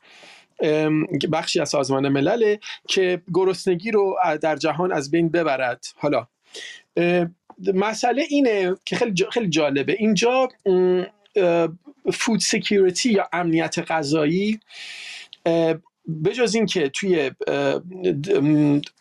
حقوق بشر بخش حالا اینجا نوشتم توضیحش هم داده من دیگه وارد نمیشم. توی Declaration of Human Rights جزء حقوق به بساسی ازش نام بردن این خیلی جالبه. یعنی گفتن که آقا وقتی من نوتریشن یا نداشتن امنیت غذایی یا اون غذای درست به بدن نرسیدن باعث مسائل مختلف میشه. باعث میشه که رشد درست صورت نگیره باعث نرسیدن پروتئین یا پروتئین deficiency میشه باعث از بین رفتن مسائل مربوط به ادراکی میشه cognitive impairment باهاش میاد. دیگه بگم که سیستم ایمنی بدن ضعیف میشه weakened immunity و بالا مسائل دیگر. خب ولی خیلی جالبه. اینجا جمله نوشتم همین که داشتم گوش می‌دادم این جمله رو خط کشیدم زیرش. میگه these problems often happen less because of food shortages than because many people are too poor to buy what they need or because supplies and disrupt the, the, the supplies are disrupted by war natural disasters میگه آقا اصلا مسئله خیلی جاها مسئله امنیت غذایی مربوط به این نیست که آدما در حقیقت به خاطر این نیست که غذا نیست یعنی غذا وجود ندارد یا به خاطر اینکه آدم ها پول ندارن که غذا بخرن یا به خاطر اینه که به خاطر جنگ و مسائل دیگر غذا وجود وارد نمیشه. یا یا چجوری بگم transportation یا بردن غذا از یک جای به یک جای دیگر کشور صادرات و واردات مشک... دوچار مشکل میشه. یعنی در حقیقت چی داره میگه؟ داره میگه آقا این امنیت غذایی خودش نیازمند امنیت اقتصادی است. و نیازمند امنیت سیاسی است در حقیقت. حالا امنیت اقتصادی خودش چیه؟ نیازمند یک چیزای دیگه است که شما job security داشته باشید این چیزایی که در موردش صحبت کردیم economic security خب و حالا بعد ادامه میده و چیزای جالب تری میگه. میگه خب ما مثلا مسئله obesity داریم یا چاقی داریم. اینم جزء امنیت غذایی میشه. خیلی از کشورهای جهان الان تا قبلش غذا نداشتن. الان غذای زیاد خوردن باعث چاقی شده و این هم به نوعی امنیت غذایی رسیده. از از بین برده. باعث مسئله joint ها و این joint های بدن میشه. باعث مسئله مشکلات قلبی میشه باعث فشار خون بالا میشه باعث بیماری قند میشه سرطان و مرگ زودرس و چیزهای دیگر. خب و حالا یه سری کشور لیست کرده که مشکلات به نظر تو خاورمیانه هم عربستان سعودی و لیبیا یا لیبی این مشکلشون بیشتر از بقیه است. ولی یک نکته دیگری که حالا باز جالبه اینجا میگه 385 پوند یا 775 کیلوگرم برای هر انسان در طول سال تو کره زمین غذا هدر میره. خب اینم یه مشکل. دیگه است. حالا وارد این نمی‌خوام بشم ولی می‌خوام بگم امنیت غذایی همین الان ما دیدیم نیازمند امنیت اقتصادی است و نیازمند امنیت سیاسی است. حالا امنیت سی... حالا امنیت اقتصادی رو که تا حدی در موردش صحبت کردیم ولی داستان امنیت سیاسی امنیت سیاسی اینه که شما در جامعه ای باشید که در این جامعه الان دوستان گفتند. آزادی بیان باشه در این جامعه آزادی ادویکیشن باشه در این جامعه طبقات سیاسی یک طبقه طبقات دیگر رو استثمار نکنه. یکی از یه سریش اینه یه سریش هم جنگ نداشتنه وارد جنگ نبودنه یا درگیر خطر جنگ نبودنه. یک سری condition یک سری شرایط نیازه که ما بدونیم برای برای صلح. صلح در حقیقت یک تعریفی داره. شما وقتی تو این کتاب جامعه شناسی و همینجور global studies و, این و اینها نگاه می‌کنید وقتی صلح رو تعریف می‌کنن میگن صلح حالا شرایطیه که تو اون شرایط جنگ نباشه دیگه. ولی در حقیقت چطور تعریف میشه؟ میگه صلح در حقیقت تغییر اون شرایطی بین گروه های رقیبه شرایط به گونه ای تغییر بکنه که این گروه های رقیب دیگه دلیلی نداشته باشن که با هم به جنگ برن. دلیلی برای جنگیدن با هم دیگه نداشته باشن. اون موقع است که ما صلح داریم خب؟ و یه چند تا چیز خیلی این, این همین کتاب گلوبال استادیز یه چند تا مطلب اینجا لیست کرده. من اینو بخونم و صحبتمو تموم کنم. چهار تا مطلب رو لیست کرده که خیلی خیلی جالبه. میگه برای اینکه صلح اتفاق بیفته یعنی امنیت سیاسی اتفاق بیفته که خب باز زیر مجموعش امنیت های دیگه میاد. امنیت اقتصادی هم میاد امنیت غذایی هم میاد امنیت اجتماعی هم میاد چیزهای دیگه هم میاد. میگه اول انسان ها باید احساس بکنن people must be able to freely take part in government. یعنی باید به راحتی بتونن در دولت و رژیمی که بر اونها حکومت می‌کنه وارد بشن. بتونن وارد بشن بتونن خارج بشن. بتونن در تعیین سرنوشت خودشون دخالت بکنن. که این حالا بعد توضیح داده مجموعی از چیزهاست. انتخابات آزاده برخورد اذهان نمی‌دونم احزاب سیاسی تشکیل دادن هزار تا چیزه. خب؟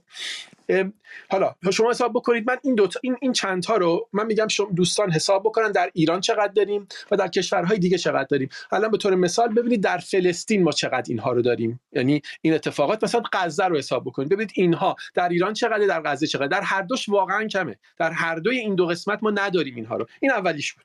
دومی میگه people must have the, the, the assets and opportunities that they, that they need in order to fulfill the ambitions. میگه آدم ها باید شر... یک, یک سرمایه ها و چجوری بگم شانس های مساوی داشته باشن که احتیاج دارن بهش و برای اینکه بتونن به آرزوهاشون برسن یا به اون چیزهایی که دلشون می‌خواد برسن. یعنی شرایط به گونه آماده بشه که آدم ها بتونن این امبیشن هاشون رو این چیزهایی رو که می‌خوان در آینده این فرصت های آینده رو بهش برسن. خب این در ایران چقدر ما این رو داریم؟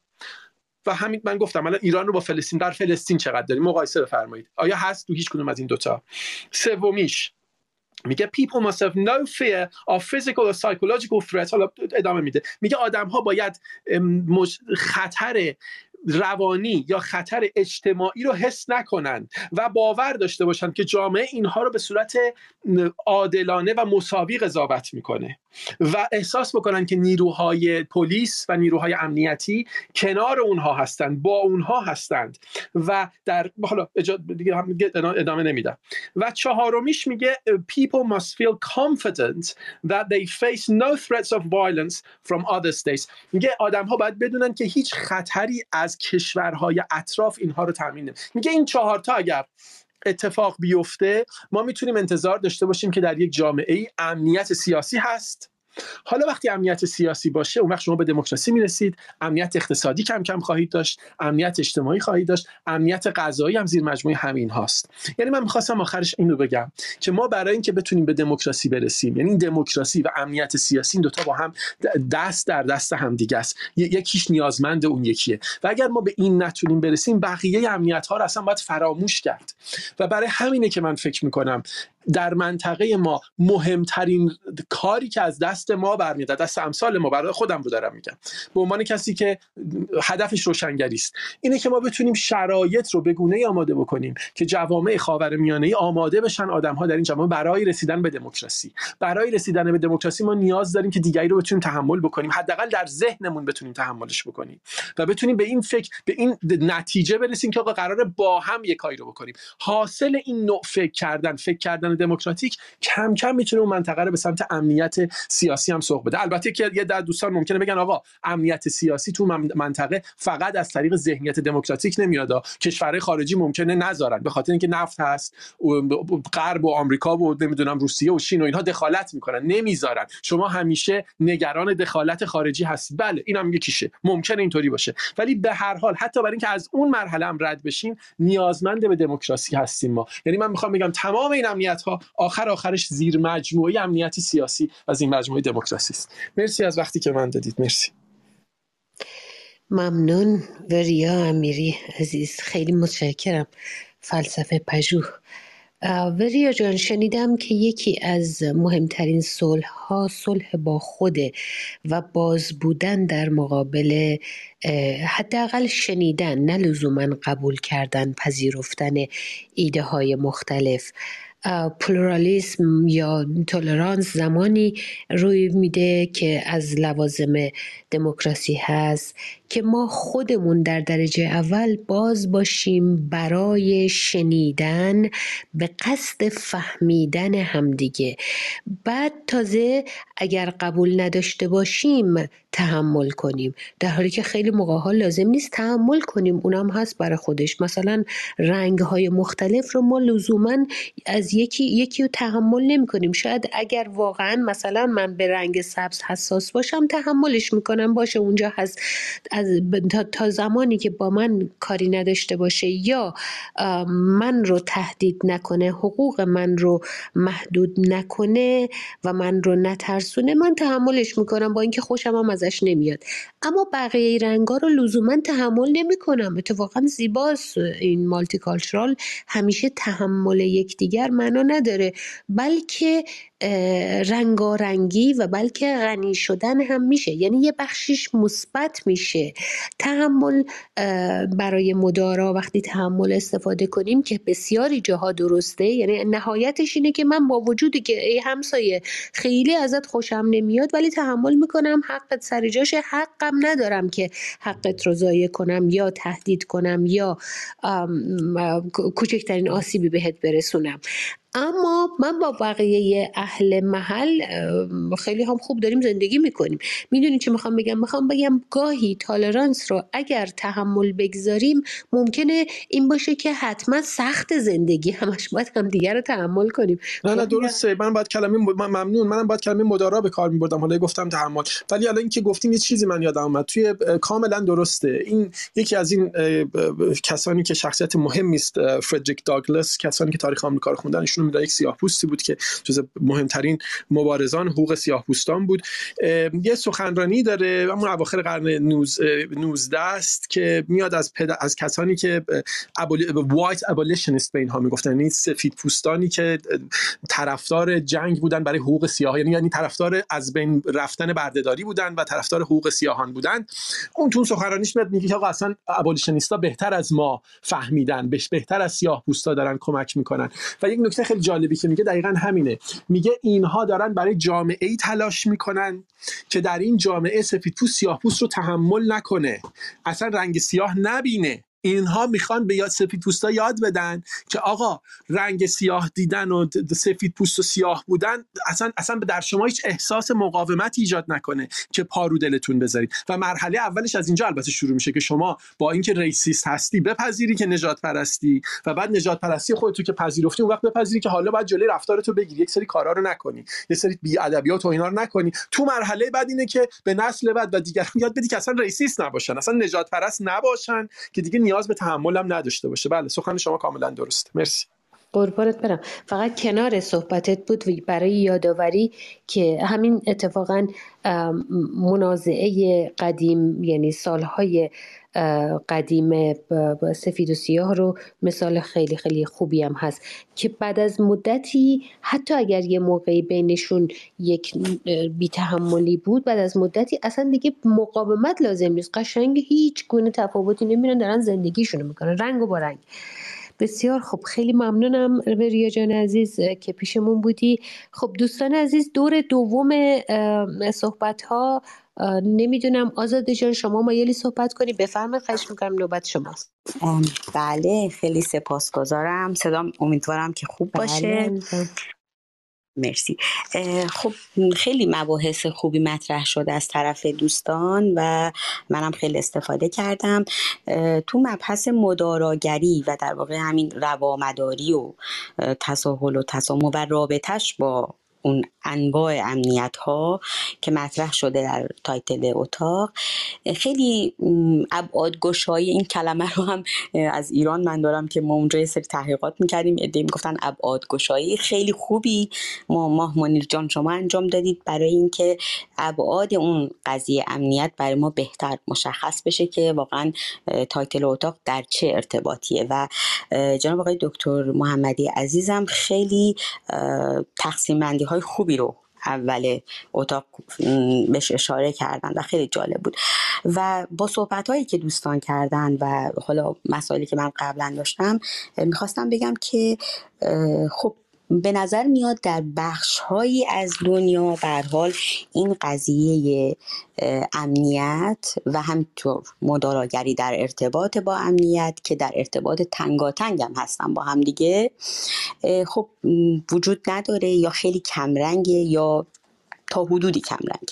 و اینکه چرا این گپ وجود داره دلایل متفاوتی وجود داره. من فکر می‌کنم که یکی از در اون گپ هایی که وجود داره مسئله عدم فقدان آموزش هستش. حالا من به عنوان شخصی که خودم رشته دومم آموزش بوده خب همیشه آموزش برای من خیلی مهمه. اینجا هستن دوستان حتما ما داریم از اساتید دانشگاه که هستن حضور دارن از آموزشگران مختلف معلمان مختلف که در جای خودشون هر کدوم از شما عزیزان به حال تاثیرگذار هستید در مورد اون چیزی که می‌خواین بهش آموزش بدید چه ماهمانی جان به عنوان یک روزنامه نگار حرفه‌ای آموزش هایی که به همه جامعه در واقع انسانی میدن به ما میدن.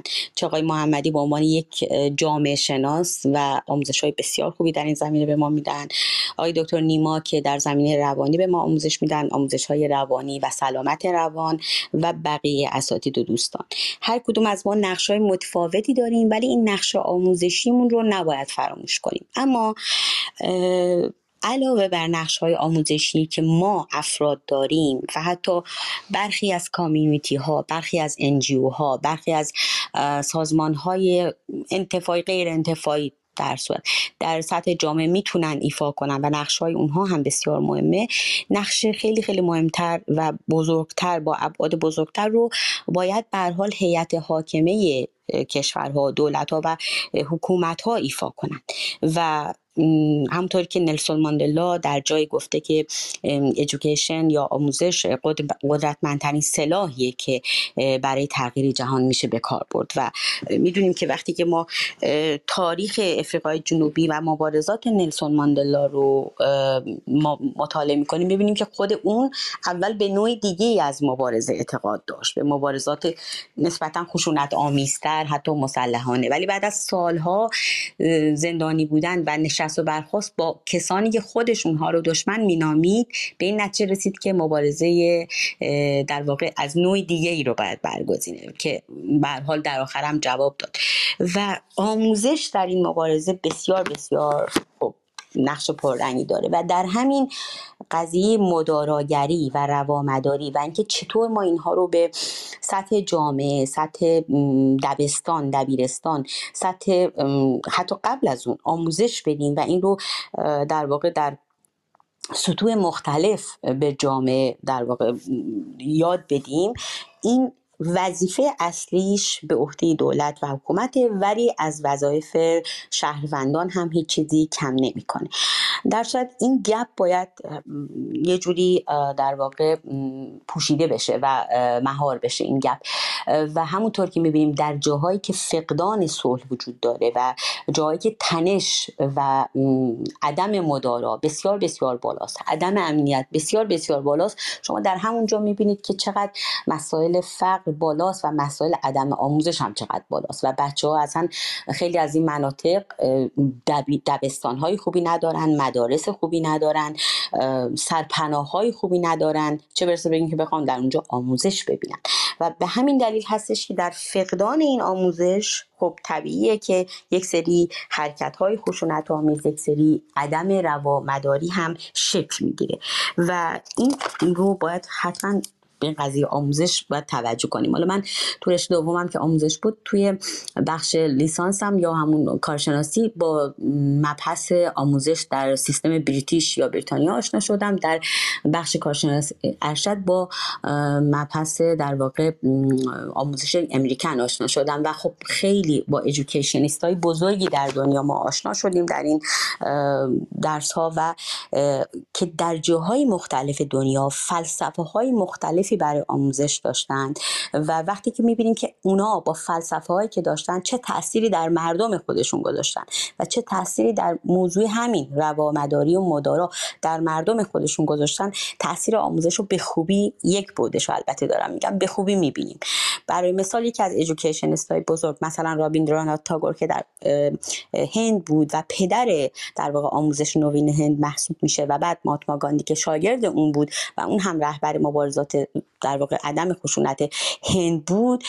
ما می‌بینیم دیگه چه این قضیه روامداری رو من خودم چون چهار سالم در هند زندگی کردم با چشم خودم دیدم که این روامداری این مداراگری رو در مردم می‌دیدم. صلحآمیز بودن مردم نسبت به دیگر می‌دیدم. حالا تو یک میلیارد و چند صد میلیون نفر جمعیت این جمعیت هنده خب برای خشونت های کوچیک کوچیک هم وجود داره که در همه جای دنیا هست. ولی خب در مقایسه واقعا بسیار بسیار اندک.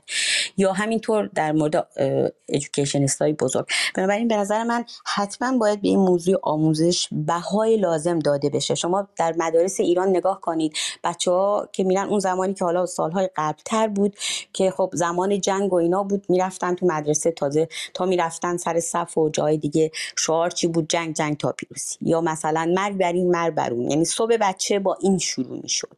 خب این بچه‌ای که در سن فرض کنید یا هفت تا دوازده سالگی هست با این موضوع رشد می‌کنه که هر روز صبح باید به یک عده در دنیا که اون عده حالا معلوم کی هستن مرگ رو بفرسته به جای صلح و دوستی.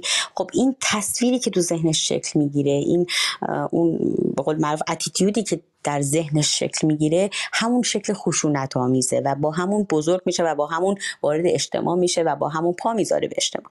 بنابراین می‌بینیم که چقدر موضوع آموزش به خصوص توسط دولت ها اینجا مهمه و ministry of education هر کشوری وظیفه اینو داره که این قضیه رومداری و رواداری رو تسامح و تساهل رو در بین اول از همه کودکان حتی سن قبل از دبستان preschool شروع کنه و در طول آموزش خودش ادامه پیدا کنه تا اینکه بتونه که اون در واقع کودکی که پا به اجتماع می‌ذاره و بعدها به عنوان نوجوان و بعدها به عنوان جوان پا به اجتماع می‌گذاره بخش های از این روامداری در درونش شکل گرفته باشه. من صحبت های دیگه دارم ولی به خاطر اینکه اطاله کلام نشه دیگه اینجا بسنده می‌کنم. سپاس گذارم آزاده جان بسیار عالی. من حتما دوباره بهت برمیگردم که صحبت رو ادامه بدی چون معمولا برات دعوت میفرستم. نمیای و امروز که مهمان خاصمون هستی خیلی هم خوب گفتی نقش آموزش رو در ترویج و آموزش و ترویج مداراگری و اون وقت می‌بینیم که احساس امنیت هم به دنبالش میاد؟ بله آره. چنان که ترس مصری هست امنیت هم دیگران رو آرام آرامتر می‌کنه. یعنی حس امنیت هم همونطوری می‌تونه منتقل بشه. یعنی تاثیر متقابل مداراگری بر امنیت و امنیت بر مداراگری. خیلی عالی. خیلی ممنونم. خب هلن جان از شما هم بشنویم دور دوم صحبت ها اگر که هر دوستی صحبتی داره تا برگردیم برای دور سوم که جنبندی باشه. هلن جان بفرمایید. مهمون ایرشان اگه امکانش هست من بعدش صحبت کنم. حتما. ضمنا دکتر رحیم پور که معمولا تاریخ معاصر ایران رو تحلیل می‌کنه توضیح میده. من لحظاتی در اتاق دیدم براشم دعوت فرستادم. اگر صدای منو میشنوید خوشحال میشیم که بیاید از این چهل و چهار سال و امنیتی آیا جمهوری اسلامی از هر نظر برای مردم ایران درست کرده برامون بگید. اگر نکرده هم بفرمایید. خب آقای محمد رضا بفرمایید. خواهش می‌کنم. دور دوم نکته ای دارید؟ پس من صدا جانم. صحبت کنم؟ اگر نکته ای دارید نه اجباری نیست. اگر نکته ای دارید دور دوم بله. بفرمایید. خب من یه عرض ادب می‌کنم خدمت همه دوستان. نکته ای که داشتم توی صحبت های جناب بوریا بحث دموکراسی بود و صحبت های خانم آزاده هم بحث آموزش بود. حالا من نمی‌دونم چجوری بتونم این دوتا رو اونجوری که تو مغز خودم هست منتقل کنم. ولی من رفتارهایی که مثلا در خانواده می‌بینم رفتارهایی که ما رو به سمت دموکراسی سوق نمیده. اتفاقا به سمت دیکتاتور خواهی سوق میده. یعنی متاسفانه بچه ها از سنین پایین مخصوصا مادرها با باید و نباید های خیلی بیخود بچه ها رو سعی می‌کنن آشنا کنن. مثل اینکه باید سلام کنیم باید خداحافظی کنیم. مثلا بگو اینجوری بگو اونجوری. به صورت دستوری با هم دیگه با بچهشون صحبت می‌کنه من فکر کنم توی این سالها تنها جایی که دیدم یه مادر مثلا توی زمین بازی بچه ها دنبال بچهش میدوه و می‌خواد اون لغمه غذا رو بهش بده تو ایران بوده. توسط ما خیلی هم شاهد بودیم که مادر ایرانی خیلی براشون مهمه که بچهش مثلا این غذا رو بخوره. حالا به وسواس بچه فکر نمی‌کنن. به اگه اوتیستیک باشه فکر نمی‌کنن به خیلی از این مسائل فکر نمی‌کنن و بچه رو با یه شرایطی بزرگ می‌کنن که اصلا اتفاقا دیکتاتور دنبال دیکتاتور میگرده نه دنبال دموکراسی. این نکته بود که فقط می‌خواستم بگم. خیلی ممنون. نکته مهمی رو گفتید. خیلی متشکرم. مسعود آقای مسعود قدس بفرمایید خواهش می‌کنم. دور دوم صحبتون. اگر نکته دارید در رو درواسی قرار نگیرید دوستان عزیز اینجا هستید. بله من فقط یک نکته کوچیک می‌خواستم اضافه کنم و اون اینکه امنیت ری... یه ریشه در حق و حقوق ما هم داره. یعنی اگر ما بدونیم که حق و حقوقمون حقوق طبیعیمون به رسمیت شناخته میشه مورد احترام قرار می‌گیره و جامعه تلاش می‌کنه ما رو ما رو به اون حقوق برسونه خب احساس امنیت هم خواهیم کرد. کشورهایی که به مدد نیرو و قوای نظامی و ارز کنم خدمتون که حالا تکنولوژی و پیشرفت به امنیتی رسیدن ظاهرا. ولی در تاریخچه ژنتیکیشون احساس می‌کنن که حقی رو در واقع ممکنه که زیر پا گذاشته باشن. در هر صورت اینها در زمیر ناخودآگاهشون یک ناامنی هست. مثلا فرض کنید کره شمالی کشوری هست که به صورت تافته جدا بافته در آمده خودش هم می‌دونه. و اون قوایی که داره اون سیستم داخلی که داره اون انحصاری که ایجاد کرده باعث نمیشه که مردمش احساس امنیت بکنن. یا همین بحث مناقشه بین فلسطینی ها و اسرائیلی ها اینها در هر صورت در نهاد خودشون می‌دونن که در در در واقع طوفان هر لحظه آرامشی که دارن می‌تونه آرامش قبل از طوفان باشه و همینطور که این طوفان به پا خواسته. پس بنابراین من فکر می‌کنم که ما امنیت ناشی از این هست که حقوق خودمون رو بشناسیم و در جامعه زندگی کنیم که اون حقوق رو که یک زندگی سالم هست یک زندگی هستش که حق هر فردی هست که بتونه با کار و تلاش متعارف به اون حقوق خودش برسه اگر این جامعه این رو به رسمیت بشناسه و مقیاس های رسیدن به این اهداف مقیاس های خیلی بزرگی نشه وضعیت اقتصادی که برای صاحب خانه شدن یا ازدواج کردن که یک حق طبیعی هست تو ایران الان به یک قول بزرگی تبدیل شده به هر صورت این مخل امنیت روانی افراد هستش. خیلی ممنون. ممنون آقای مسعود قدس. خیلی وفادارانه اغلب اتاقهای ما رو میاید و اهل گفتگو هستید. سپاسگزارم از محبتتون. خب آقای کیال اگر نکته ای دارید بفرمایید تا بعد برگردیم بالا. آقای کیا خانم مامونی من مشکل اینترنتی دارم ببخشید. داره کت و وصل اینترنت من. باشه. ما نیست خیلی ممنونم. شما قرار بود فایلی رو برای جواد جان بفرستید. دیگه هر به هر توافقی که شما دو بزرگوار رسیدید من در خدمتم. خب دکتر محمدی عزیز می‌خواید شما مثل همیشه زحمت جنبندی کلی اتاق رو اگر بکشید ما جانم جواد جان اول شما. من قبل از اینکه آقای دکتر محمدی بخوان جمع بندی کنن می‌خواستم یه سوالم بپرسم اگر ممکنه آقای محمدی پاسخ کنه من البته یه مقدار اینترنت هم امروز قطع وصل می‌شد. همه صحبت ها خوب نشنیدم. خب برخی از کشورها برخی از حکومت ها امنیت خودشون رو انگار در ناامنی می‌بینن در ناامنی دیگران می‌بینن. ما تو ایران خب جمهوری اسلامی یکی از حالا جملاتی که در پروپاگانداش معمولا گفته می‌شد این بودش که خب حداقل امنیت داریم هر چی دو مردم انتقاد می‌کردن می‌گفت که برید خدا رو کنید که امنیت داریم. داعش مثلا الان تو تهران نیست. و خب کیه که ندونه که اون ناامنی در کشورهایی مثل سوریه و اینها رو در واقع خود جمهوری اسلامی دامن می‌زده انگار. و در خود ایران هم همینطور ما می‌بینیم که برخی از چیزهای ناامن کننده رو انگار حکومت عمدن دامن می‌زنه که بعد خودش رو به عنوان منجی اعلام بکنه. یا اینکه مثلا یا اینکه اصلا ایجاد ناامنی و ترس براش یک پوان انگار محسوب میشه.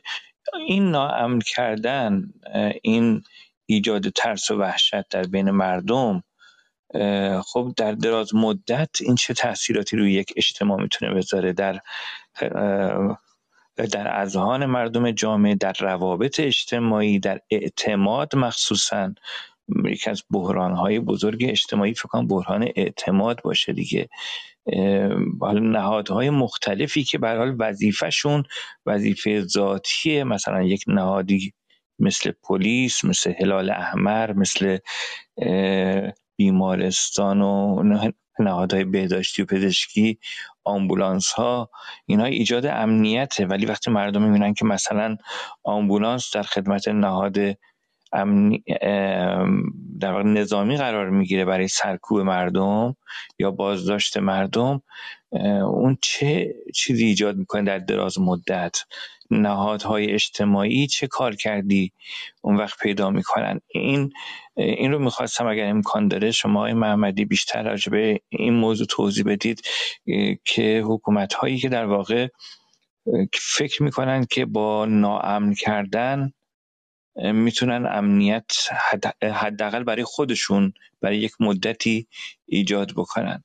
آیا چنین برداشت اصلا درست هست یا نه؟ بفرمایید آقای محمدی. این اینجا سوال جواد جان جواب بدید. آخر اتاقم جنبندی کلی اتاق رو فرصت خواهید داشت. بفرمایید خواهش می‌کنم. حتما. خیلی جالب هست. واقعا شگفت انگیزه که آدم هایی که تجربیات نزدیک به هم دارن تحت نظام های سرکوب مثلا زندگی کردن مثل من و جواد ما خیلی مسائل و دقدقهایی که داریم در بسیاری از موارد به هم نزدیک اتفاقا من فکر کردم قبل از اینکه جمع کنم به یک نوع یک نوع آسیب شناسی کنم این بحث امنیت رو. این ابتداش رو که یادداشت کردم همین نکته ای که جواد گفت. ببینید یکی از من سه تا آسیب رو تو بحث امنیت استقرایی نوشتم اینجا. وقتی داشتم صحبت دوستان رو گوش می‌دادم. یکیش این هست که جوامع نمی‌تونن همه انواع امنیت رو با هم داشته باشن. یکیش رو باید قربانی دیگری کنن. در واقع برنهاده ناگفته جمهوری اسلامی همیشه همین بوده. میگه شما امنیت دارید کسی از خارج بهتون حمله نکرده. خب هم بستونه دیگه. دیگه چه چیز دیگه ای می‌خواین؟ و اگر هم امنیت می‌خواین ما کارمون اینه که جاهای دیگه ناامنی درست می‌کنیم. برای امریکا برای اسرائیل برای عربستان سعودی. تا شما امنیت داشته باشید. این تصور تصور کاملا نادرستیه.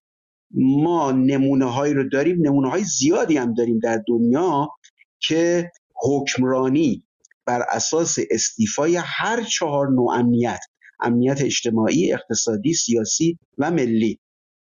حکمرانی بر اساس استیفای هر چهار نوع امنیت ممکن شده تو عالم.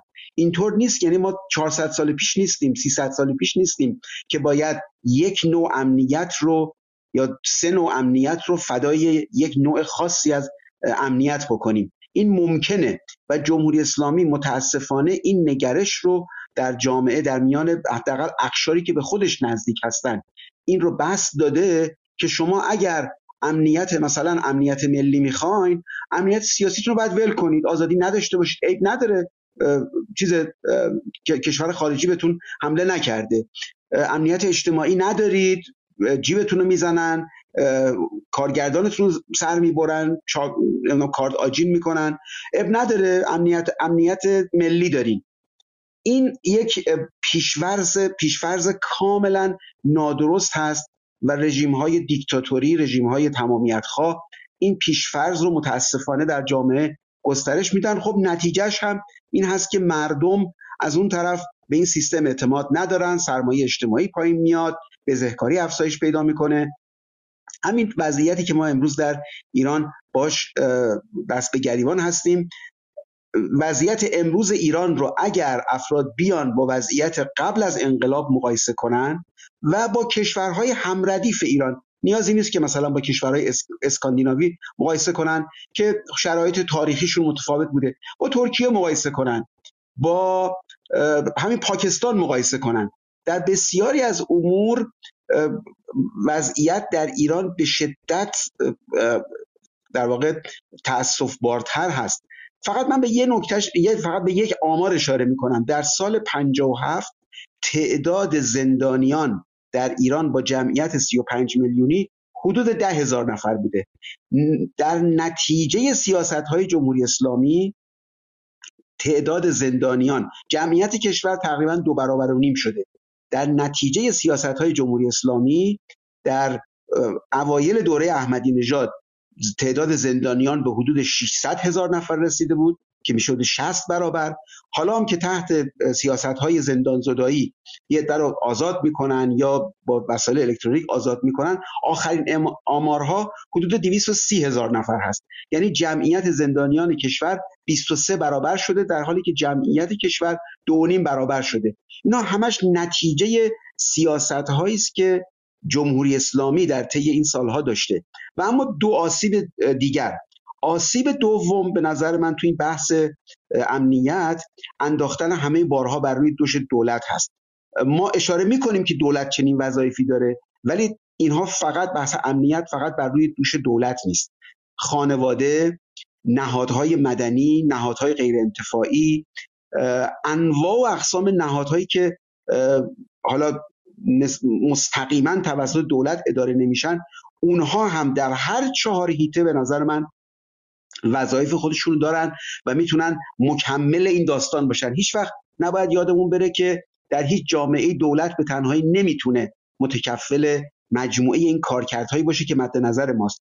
و سوم هم این که امنیت چه امنیت ملی چه امنیت سیاسی چه امنیت های از نوع دیگر اینا بازی های بردباخت نیست. برای اینکه من امنیتی بیشتر داشته باشم معنیش این نیست که شما امنیتتون ضریب امنیتیتون باید پایین بیاد. اگه کشوری بخواد مثلا ایران بخواد امنیت داشته باشه در افغانستان و عراق باید جنگ داخلی باشه. اگر مثلا یه خانواده در ایران بخواهد در شرایط خوب زندگی کنه بقیه باید در شرایط دقتبار زندگی کنن. چنین نیست. امنیت اتفاقا جز بازی های برد برد هست. افراد وقتی می‌توانند امنیت داشته باشند که مجموعه آدم هایی که دارن در کنار هم زندگی می‌کنن همسایه ها چه حالا کشورها چه در یه محله. یه موضوع عمومی است. یک موضوع فردی قشری و طبقاتی نیست. امنیت یک پدیده پدیده نیست. یعنی کالایی نیست. خدماتی نیست. که یه عده گیرشون بیاد یه عده دیگه باید از اون محرومیت پیدا کنن. این سه تا نکته ای که من فکر کردم که می‌تونه مکمل اون بحث قبلیمون باشه. ممنونم. به علاوه اینکه حضرات اگر حتی میگن ما آتش جنگ رو بیرون از مرزها نگه داشتیم. منظور فقط جنگ با توپ و تانک هست وگرنه جنگ حتی با یعنی کشتن هم با اسلحه هم که تو خیابون ها اتفاق میفته با, مقامات. حداقل 500 تا رو طی پارسال تا الان کشتن. حتی اگر بگن جنگ بین المللی یا جنگ با کشورهای دیگر رو بیرون مرزها نگه داشتیم مگر مردم سوریه مگر مردم منطقه خاور میانه عراق افغانستان یمن همه اینجا مگر زن بچه های اونجا وقتی میگم زن بچه ها یعنی افرادی که در تصمیم گیری ها شریک نبودن تصمیم گیری های سیاسی شریک نبودن اونها مگر آدم نیستن؟ خب آقای خامنه ای پیروزا گفته مگر چند تا اسرائیلی مردن؟ مگه خودتون نمیگین که قتل یک نفس برابر با نفس نفس همه جا؟ اصلا نفس همه مردم زمینه. اصلا مگه به عدد و رقمه اصلا فاجعه است حقیقتا. بگذاریم.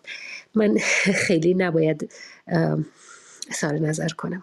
عواطفم غلبه می‌کنه بر آنچه که باید بگویم اینجا یا نگویم. آزاده جان نکات افزودنی شما رو میشنویم با توجه به تخصصت آموزش تجربت و دانشت در چند کشور. بفرمایید خواهش می‌کنم. خواهش می‌کنم سپاسگزارم. من در مقابل شما اساتید که اصلا ذره بیش نیستم. فقط می‌خواستم در مورد یک چون من برای آقای رحیم پورم در واقع دکتر رحیم پورم دعوت فرستادم. احتمالا شاید به مایک دسترسی ندارن که تشریف نمیارن که از اون بعد تاریخی هم یه برای ما یک تحلیل داشته باشن. فقط من یک در واقع اون قضیه بعد تاریخیشو یه اشاره کوچیکی می‌خواستم بکنم و اون این بود که کشورهایی که الان دارای امنیت و ثبات خوبی هستند و به تب در داخل اون کشورها هم البته اون قسمت های اون کشورهایی که در واقع دموکراتیک اداره میشن منظورم کشورهای دموکراتیک در جهان آزاد هست. به هر حال می‌بینیم که اونها هم از یک تاریخ خیلی پرفراز و نشیب و گاه خونباری عبور کردن. یعنی تاوانهای تاریخی فراوانی مردمشون به لحاظ تاریخ تاریخی پرداخت کردن. همین کشورهای اسکاندیناوی که دوست عزیزمون سرکار خانم هلن اونجا زندگی می‌کنن به ظاهر کشورهای آرومی هستند بله الان در حال حاضر بسیار آروم هستند شرایط خوبی دارن حتی به لحاظ تامین در واقع هم دموکراسی هم در واقع امنیت هم همه جوره همه ابعاد امنیت و مالی و رفاه تا یه حدودی. ولی شما ببینید که چه تاریخ خونباری داشتن. همین در واقع پدران این کشورها وایکینگ هایی بودن که بسیار بسیار زندگی خونبار و هم تو هم با وحشیگری های خاصی داشتن.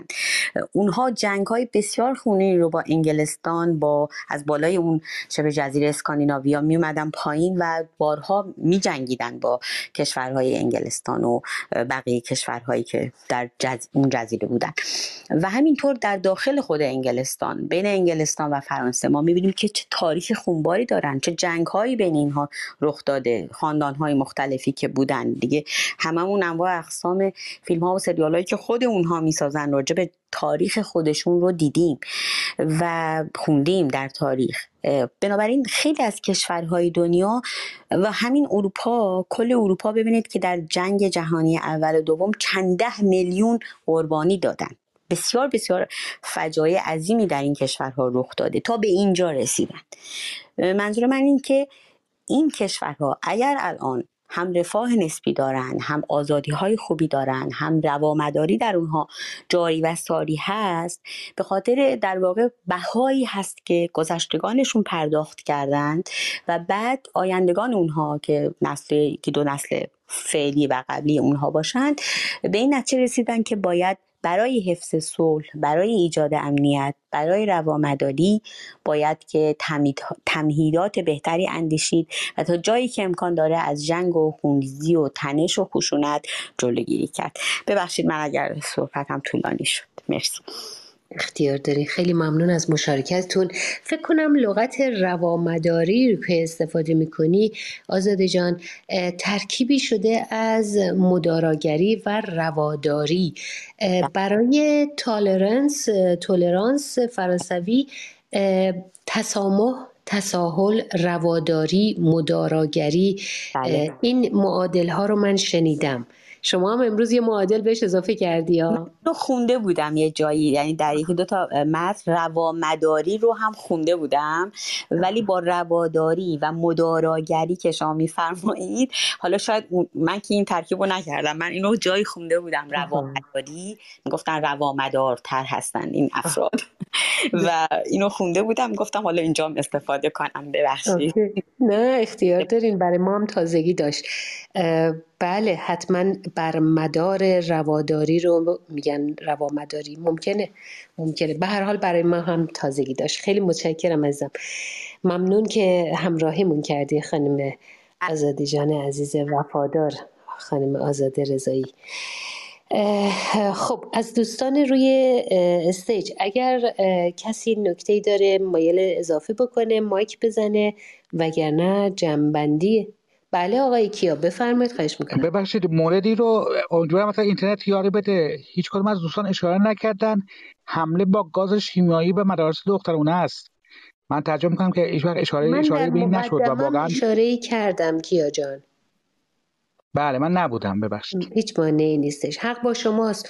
اون هم احساس ترس و ناامنی که برای بچه ها ایجاد شد چیز عجیبی بود یه دوره بود و انقدر اعتراض ها شد که هرگز حکومت زیر بارش نرفت مسئولیتش قبول نکرد. ولی خیلی از چیزهایی که حکومت اول انکار می‌کنه نگه اصلا همچین چیزی وجود نداره. بعد یواش یواش میگه نه این بود و اون بود و گرفتیمشون و فلان و اینها. بعدش هم دیگه سکوت می‌کنن. مثل اسید پاشی ها مثل خیلی اتفاقایی که در جامعه به شکل قتلای زنجیرگی مگه یادمون رفته مشابهتی که الان این قتل فجیع داریش مهرجویی و همسرش همه رو به یاد قتل های زنجیره انداخت و قتل های مشکوک دیگه که هرگز حتی کسی نمی‌تونه چیز سند و مدرکی نمی‌تونه آدم ببره نشون بده که این اتفاق افتاده مگر هواپیما رو نزدن عمدن.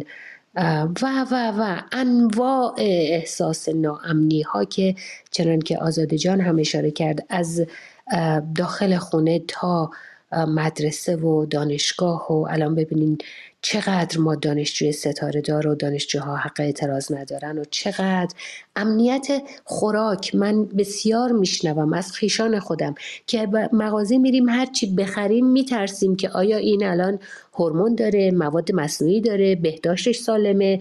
یعنی درست سال از بهداشتی درست تولید شده؟ حتی مواد غذایی حتی اگر که بزاعت مالیشون برسه بخرن مطمئن نیستن نسبت به سلامتی اون غذا. و خفتگیری های تو کوچه خیابون نمی‌دونم انواع دزدی ها امروز خواهرم می‌گفت یکی از رایج ترین دزدی ها که آدم احساس ناامنی می‌کنه موبایل دزدی شیشه ماشین اگه پایین باشه وحشت داریم که الان یکی دستشون یعنی انقدر احساس ناامنی های در اجتماع خیلی خیلی عجیبه. حالا من من نباید از راه دور بگم در حالی که مردم ایران خودشون بهتر می‌دونن. جانم جواد جان مایک آره ما همه این ناامنی ها رو گفتیم. و یکی از مهمترین چیزها من فکر کنم بحث ناامنی آب بحث, بحث آب هستش که که کم صحبت شد در موردش. یکی از بزرگترین بحران ها این هستش که در خیلی از مناطق ایران خب آب رو دارن با تانکر توضیح می‌کنن. و خیلی از جاها خب آبی که از لوله میاد بسیار تیره و کثیف هست. و خب خیلی از طالاب ها خشک شدند. اونا تأثیری که می‌زنند در اکوسیستم منطقه و همینطور رو سلامت افراد. و اون نگرانی از آینده خود همون نگران یعنی همیشه بچه ها نگران آینده الان. یعنی شما اون مصاحبه که با بچه که در کنکور رتبه خوبی آورده بودن اگر دیده باشید خب همشون می‌گفتن که ما تو فکر اینیم که از ایران بریم. خب دیگه کی می‌خواد اونجا بمونه و اون کشور رو درست بکنه؟ این احساس ناامنی که تو جامعه القا شده خب از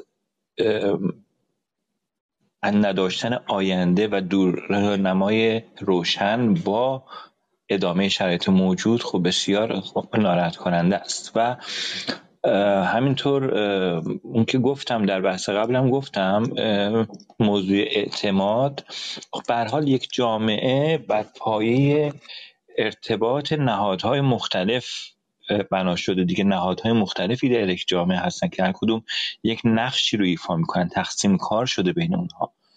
خب نهاد مدرسه ایجاد ناامنی الان می‌کنه.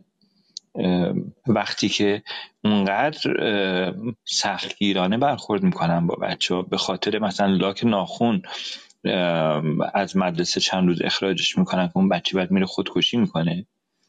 یا اینکه به خاطر داشتن لوازم آرایشی تو کیفش یا بقیه مسائل دیگه. دانشگاه به همین شکل نهادهای اطلاع رسانی در جامعه. الان کی اعتماد داره؟ حتی اگر یه خبر درستی رو هم بیان بکنن اولین پیشفرضی که مردم الان میگن میگن که این کار خودشونه. اینجا دارن دروغ میگن. یعنی این دروغ دیگه جزی از این دستگاه حاکمه شده. و ایجاد ناامنی می‌کنه خود همین دروغ و جا افتادن دروغگو بودن اینها. و بقیه چیزهای دیگه که دوستان گفتن. و من فکر کنم حالا بزرگترین بحران جامعه ما بحران آب هست که در واقع کسی نمی‌دونه بعدها بعدش می‌خواد چی بشه نسل بعدی آب داره یا نه. حتی چند سال بعد یک کشاورز نمی‌دونه که اوضاع زمیناش به چه صورت هست.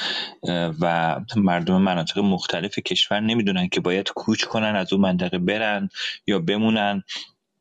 وقتی که کوچ می‌کنن جابجایی جمعیت اتفاق میفته و حاشیه نشینی بیشتر میشه تو شهرهای بزرگ. بحران های دیگری که در اونجا اتفاق میفته به چه صورت هست؟ افزایش تعداد کودکان کار. اینجا الان ترسی که حالا حکومت داره القا می‌کنه از بحث زیاد شدن تعداد افراد طبعی افغانستان در ایران خود همین در واقع من به نظرم این یه قسمتش از بحث افغانستانی ستیزی مال در پروپاگاندای جمهوری اسلامیه. ولی به حال از نظر ذهنی مردم احساس ناامنی می‌کنن. ایجاد ما یه بحث ناامنی داریم وجود ناامنی داریم یه بحث احساس ناامنی داریم. ایجاد احساس ناامنی هم به نظر من خودش هم از ترفندهای حکومت هست برای ایجاد بحران. چون این حکومت در واقع برای مواجه با بحران هایی که داره هر بحران رو با یک بحران دیگه ای انگار می‌خواد که بگذرونه. من یادم تو دوره خاتمی نشریه ای بود به نام نشریه جبهه یا حالا نمی‌دونم حالا تو جبهه نوشته بودن یا تو یالسارات یک نفر به اسم این خ پناه. من فکر کنم همین آقای همین روحانی که هست علی خسرو پناه نوشته بود. نوشته بود که ما باید در همه مسیرهای اصلاحی که این حکومت دولت می‌خواد در پیش بگیره همون اول انتخاب, انتخاب شدن خاتمی بود. مینگذاری کنیم. خب یعنی چی؟ یعنی ایجاد بحران بکنیم ایجاد ناامنی بکنیم که نشه در واقع اتفاق خوبی بیفته. و هی دیدیم هی بحران بحران بحران و ناامنی ناامنی که جامعه رو شاید مثلا بخوان از این طریق کرخت کنن بخوان ناامید کنن. در واقع یکی از نتایج همون ناام شدن ناامیدی دیگه که حرکتی اتفاق نیفته. این هم گفتم اضافه کنم به بحث شما. خیلی هم بجا بود در روز جهانی غذا آب که حتی پیش از غذا اهمیت داره و مایه حیات است و ایران هم که به طور تاریخی بحران آب داشته ولی به شکلی همیشه مدیریت کرده از قنات ها گرفته تا سیستمایی که سنتی خود مردم درست می‌کردن و بعد هم که در دوران پهلوی داشت همه جوره تکنولوژی هایی درست می‌شد برای مدیریت آب و محیط زیست و کشاورزی مواد غذایی و اینها. بر روی کدوم ورش رو بگیم از کجاش بگیم؟ و هوا هم همینطور.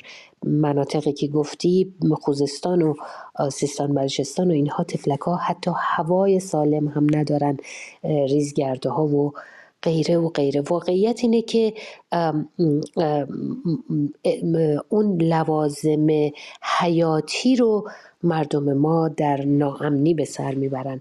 نمی‌خوایم ناامیدی مطلق بیاد سراغ کسی به خصوص منی که لاقل از دورم. ولی واقعیت ها هم باید ببینیم. خب یه مهمان جدید داریم. دکتر آقای محسن نژادم صحبتشون رو بشنویم که کهنکار سیاست هستند و تحلیلگر بسیار جالب سیاسی. آقای نژاد عزیز بین مداراگری و انواع امنیت هر نوع امنیتی رو که بخواید در نظر بگیرید احتمالا شما امنیت سیاسی اجتماعی رو بیشتر مد نظر بگیرید یا امنیت بین المللی بین کشورها. با مداراگری چه نسبتی می‌تونه داشته باشه؟ این مقوله امنیت و مداراگری چه ارتباطی با هم می‌تونن داشته باشن؟ آقای نژاد بفرمایید. درود میفرستم بر شما. خیلی سپاسگزارم از وقت که من دادید. من ببخشید که دیر اومدم به اتاق باید زودتر می اومدم گرفتاری بود و درود میفرستم بر همه عزیزان. سپاسگزارم از اتاق خوبی که دارید. حضور شما عرض بکنم که اینجا بدید من از یه جای شروع بکنم. که فکر می‌کنم مزر مثلا قدیمی شاید آلمانی باشه. میگه که آنهایی که آرام میاندیشند عمیق میاندیشند. به این اعتبار اگر جامعه آرام بیاندیشه عمیق میاندیشه. جامعه وقتی دچار بحران میشه وقتی که این بحران هم مداوم میشه وقتی که ناامن میشه انسان ها عصبی میشن. انسان عصبی نمی‌تونه آرام باشه. انسان عصبی نمی‌تونه یک جا متمرکز باشه و بتونه راجع به چیزی فکر بکنه. همواره در همواره در قلیانه انسانی که مرتب در قلیان باشه قادر نیست فکر بکنه قادر نیست فکرش رو تمرکز بده و قادر نیست در واقع از درون این اندیشه بیرون بیاد. حالا اینو نه تنها راجع به افراد در واقع جاری و ساریه بلکه راجع به کل جامعه هم این ساری میشه. شما اگر دقت بکنین به جوامعی که فیلسوفان بیشتری داشتن یا دورانهایی که فلسفه خیلی تفوق پیدا کرد اون زمانی بود که جامعه تونست به یک حدی از ثبات برسه ناامنی از بین بره و خود ثبات ثروت تولید بکنه و خود ثروت بتونه برای برخی این امکان رو فراهم بکنه که بتونن بیاندیشن و با اندیشه آرام بتونن عمیق فکر بکنن و با عمق تفکر بتونن فلسفه بیافرینن و دیگر علوم رو.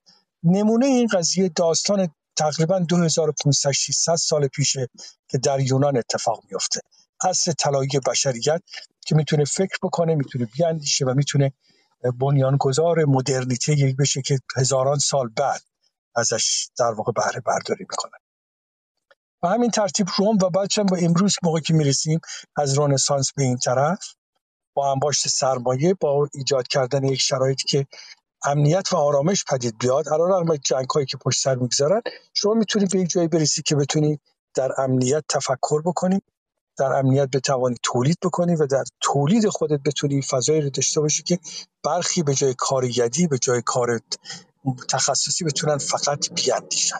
و این امر بسیار بسیار مهمه. وقتی می‌رسیم به جوامعی مثل ما و خب شما می‌بینید که یک سنتی ما داریم یک کلمه ای رو یه اسمی رو مرتب تکرار بکنی خودت رو بزنی و به هیجان بیای و توی هیجان خلصه ای پیدا بکنی هیچ وقت از درون یک تکرار تفکر پدید نمیاد هیچ وقت از عصبیت شدن چه در این کارنوال هایی که درست می‌کنن چه در شرایطی که پدید بیارن یا خودزنی می‌کنن تفکر درست نمیشه. تفکر وقتی درست میشه که اصولا کسی دنبال تفکر بره. بخوام خلاصه بکنم وقتی زیادی نگیرم توسعه و تفکر تقریبا با همدیگه رابطه خیلی خیلی مستقیم دارن. توسعه مبتنی بر پول و مبتنی بر آن چیزی که بیش از همه ترسوه. جایی که ناامنی نباشه پول اونجا نخواهد بود فرار می‌کنه. مغزها هم فرار می‌کنن. آدمایی که متفکرن اتفاقا آدمای شجاعی نیستن لزوما. معدود پیدا میشه آدمی که هم متفکرن هم شجاعن. و توی یک چنین جوامعی وقتی که شما از دست میدی هم پول رو و هم در واقع مغزها رو عملا اون چی که میمونه این است که تفکر نمیمونه. وقتی هم تفکر نمیمونه عصبیت جای اون رو می‌گیره هیچ وقت جای این نمیمونه که ما بتونیم صلح ایجاد بکنیم. شما بدون ایجاد کردن یک فضایی که انسان ها بیاندیشن مقوله صلح مفهوم نداره. من به خاطری که مقوله حق معنای پیدا نمی‌کنه در اون جامعه. و بعدش هم این که وقتی انسان حرف داره سخنی داره برای گفتن گفتگو معنایی پیدا می‌کنه. انسانهایی که چیزی برای گفتن با هم ندارن جز اینکه دستشون رو مشت بکنن و تو صورت هم دیگه بکوبن راه چاره دیگه پیدا نمی‌کنن. نتیجه می‌خوام بگیرم که همین اصلا خود موضوع بحث شما که همین باشه توی دنیایی که آرامش نباشه ثروت نیست جامعه که ثروت نباشه امنیت نیست. امنیت که نباشه ثروت نیست. و اگر هر دو اینها نباشد تفکر نیست و وقتی تفکر نباشه جایی برای صلح نمیمونه. به خاطر اینکه وقتی کمبود پدید میاد انسان به جون همدیگه میافتن. وقتی این کمبود چه در حوزه تولید و در واقع معاش زندگی باشه چه در حوزه تفکر باشه انسان راه ندارن جز اینکه برن به سمت خشونت. و وقتی خشونت جای جایگزین میشه توی زندگی روزمره انسان ها همه چیز فرار می‌کنه. یک دور باطلی پدید میآید که نه ثروت درست میشه نه منطق درست میشه و نه صلح. و به این اعتبار این گردونه باطل ما رو میکشونه به قهر جهنمی که امروز جمهوری اسلامی یا رژیم ولایت فقیه برای ما ساخته. بیش از این عرضی ندارم. میبخشید که از اینکه دیر اومدم و زیاده سخن گفتم. از شما سپاسگزارم. این وقت رو در اختیار من گذاشتید. متشکرم. مختصر و مفید گفتید آقای نژاد عزیز. لب مطلب رو گفتید. گویی که یک چکیده ای از اتاق برامون گفتید. بسیار عالی. خیلی ممنونم از مشارکتتون سپاسگزارم. خب آقای دکتر محمدی گرامی هر آنچه که در اتاق شنیدید و نکاتی اگر بخواید اضافه بکنید و جنبندی اتاق. من ماهمنیر رحیمی هستم ارادتمند تا چهارشنبه بعد. خب این یکی از اتاقهایی بود که ازش اجماع و توافق همینطور موج می‌زد. برخلاف برخی جلسات قبل که اختلافات حادی در می‌گرفت اختلافات فکری. در این اتاق تقریبا همه دوستان به اتفاق بر این بودند که ابعاد مختلف امنیت امنیت سیاسی امنیت ملی اجتماعی اقتصادی که خیلی از ابعادش رو دوستان گفتند و همچنین امنیت روانی اینها به هم پیوسته است و اینها رو نمیشه از هم تفکیک کرد نمیشه یکی رو قربانی دیگری کرد و همچنین پیش زمینه پیش زمینه های داستان امنیت که عمدتا دموکراسی است و رعایت حقوق افراد هست. به اون پیش زمینه ها و پیش شرط هاش هم دوستان اشاره کردند. همچنین تو بحث مدارا در واقع حرف بر این بود. به نظر من عموم دوستان توافق داشتن بر این موضوع که بدون امنیت بدون این انواع امنیت که در این جلسه بحث شد خیلی دشوار هست که شما در یک جامعه مدارا و تساهل داشته باشین چون مدارا و تساهل افراد با مدارا و تساهل به دنیا نمیان. افراد کم کم این رو یاد می‌گیرند تجربه می‌کنن تبدیل به عادتشون میشه و بدون امنیت این اتفاق در جوامع نمیفته از حیث تاریخی هم دوست برخی دوستان به زمینه های تاریخی این موضوع اشاره کردن. نسبتا به نظر من ابعاد مختلف این بحث و جزئیاتش. حالا مثلا تو بحث امنیت اجتماعی اقتصادی هم به امنیت غذایی غذا به معنای خوراک هم به امنیت آب و دیگر مایحتاج بشر دوستان اشاره کردن. منتها خب تو این جلسات فرصت نیست که همه این ابعاد به تفصیل مورد بحث قرار بگیره.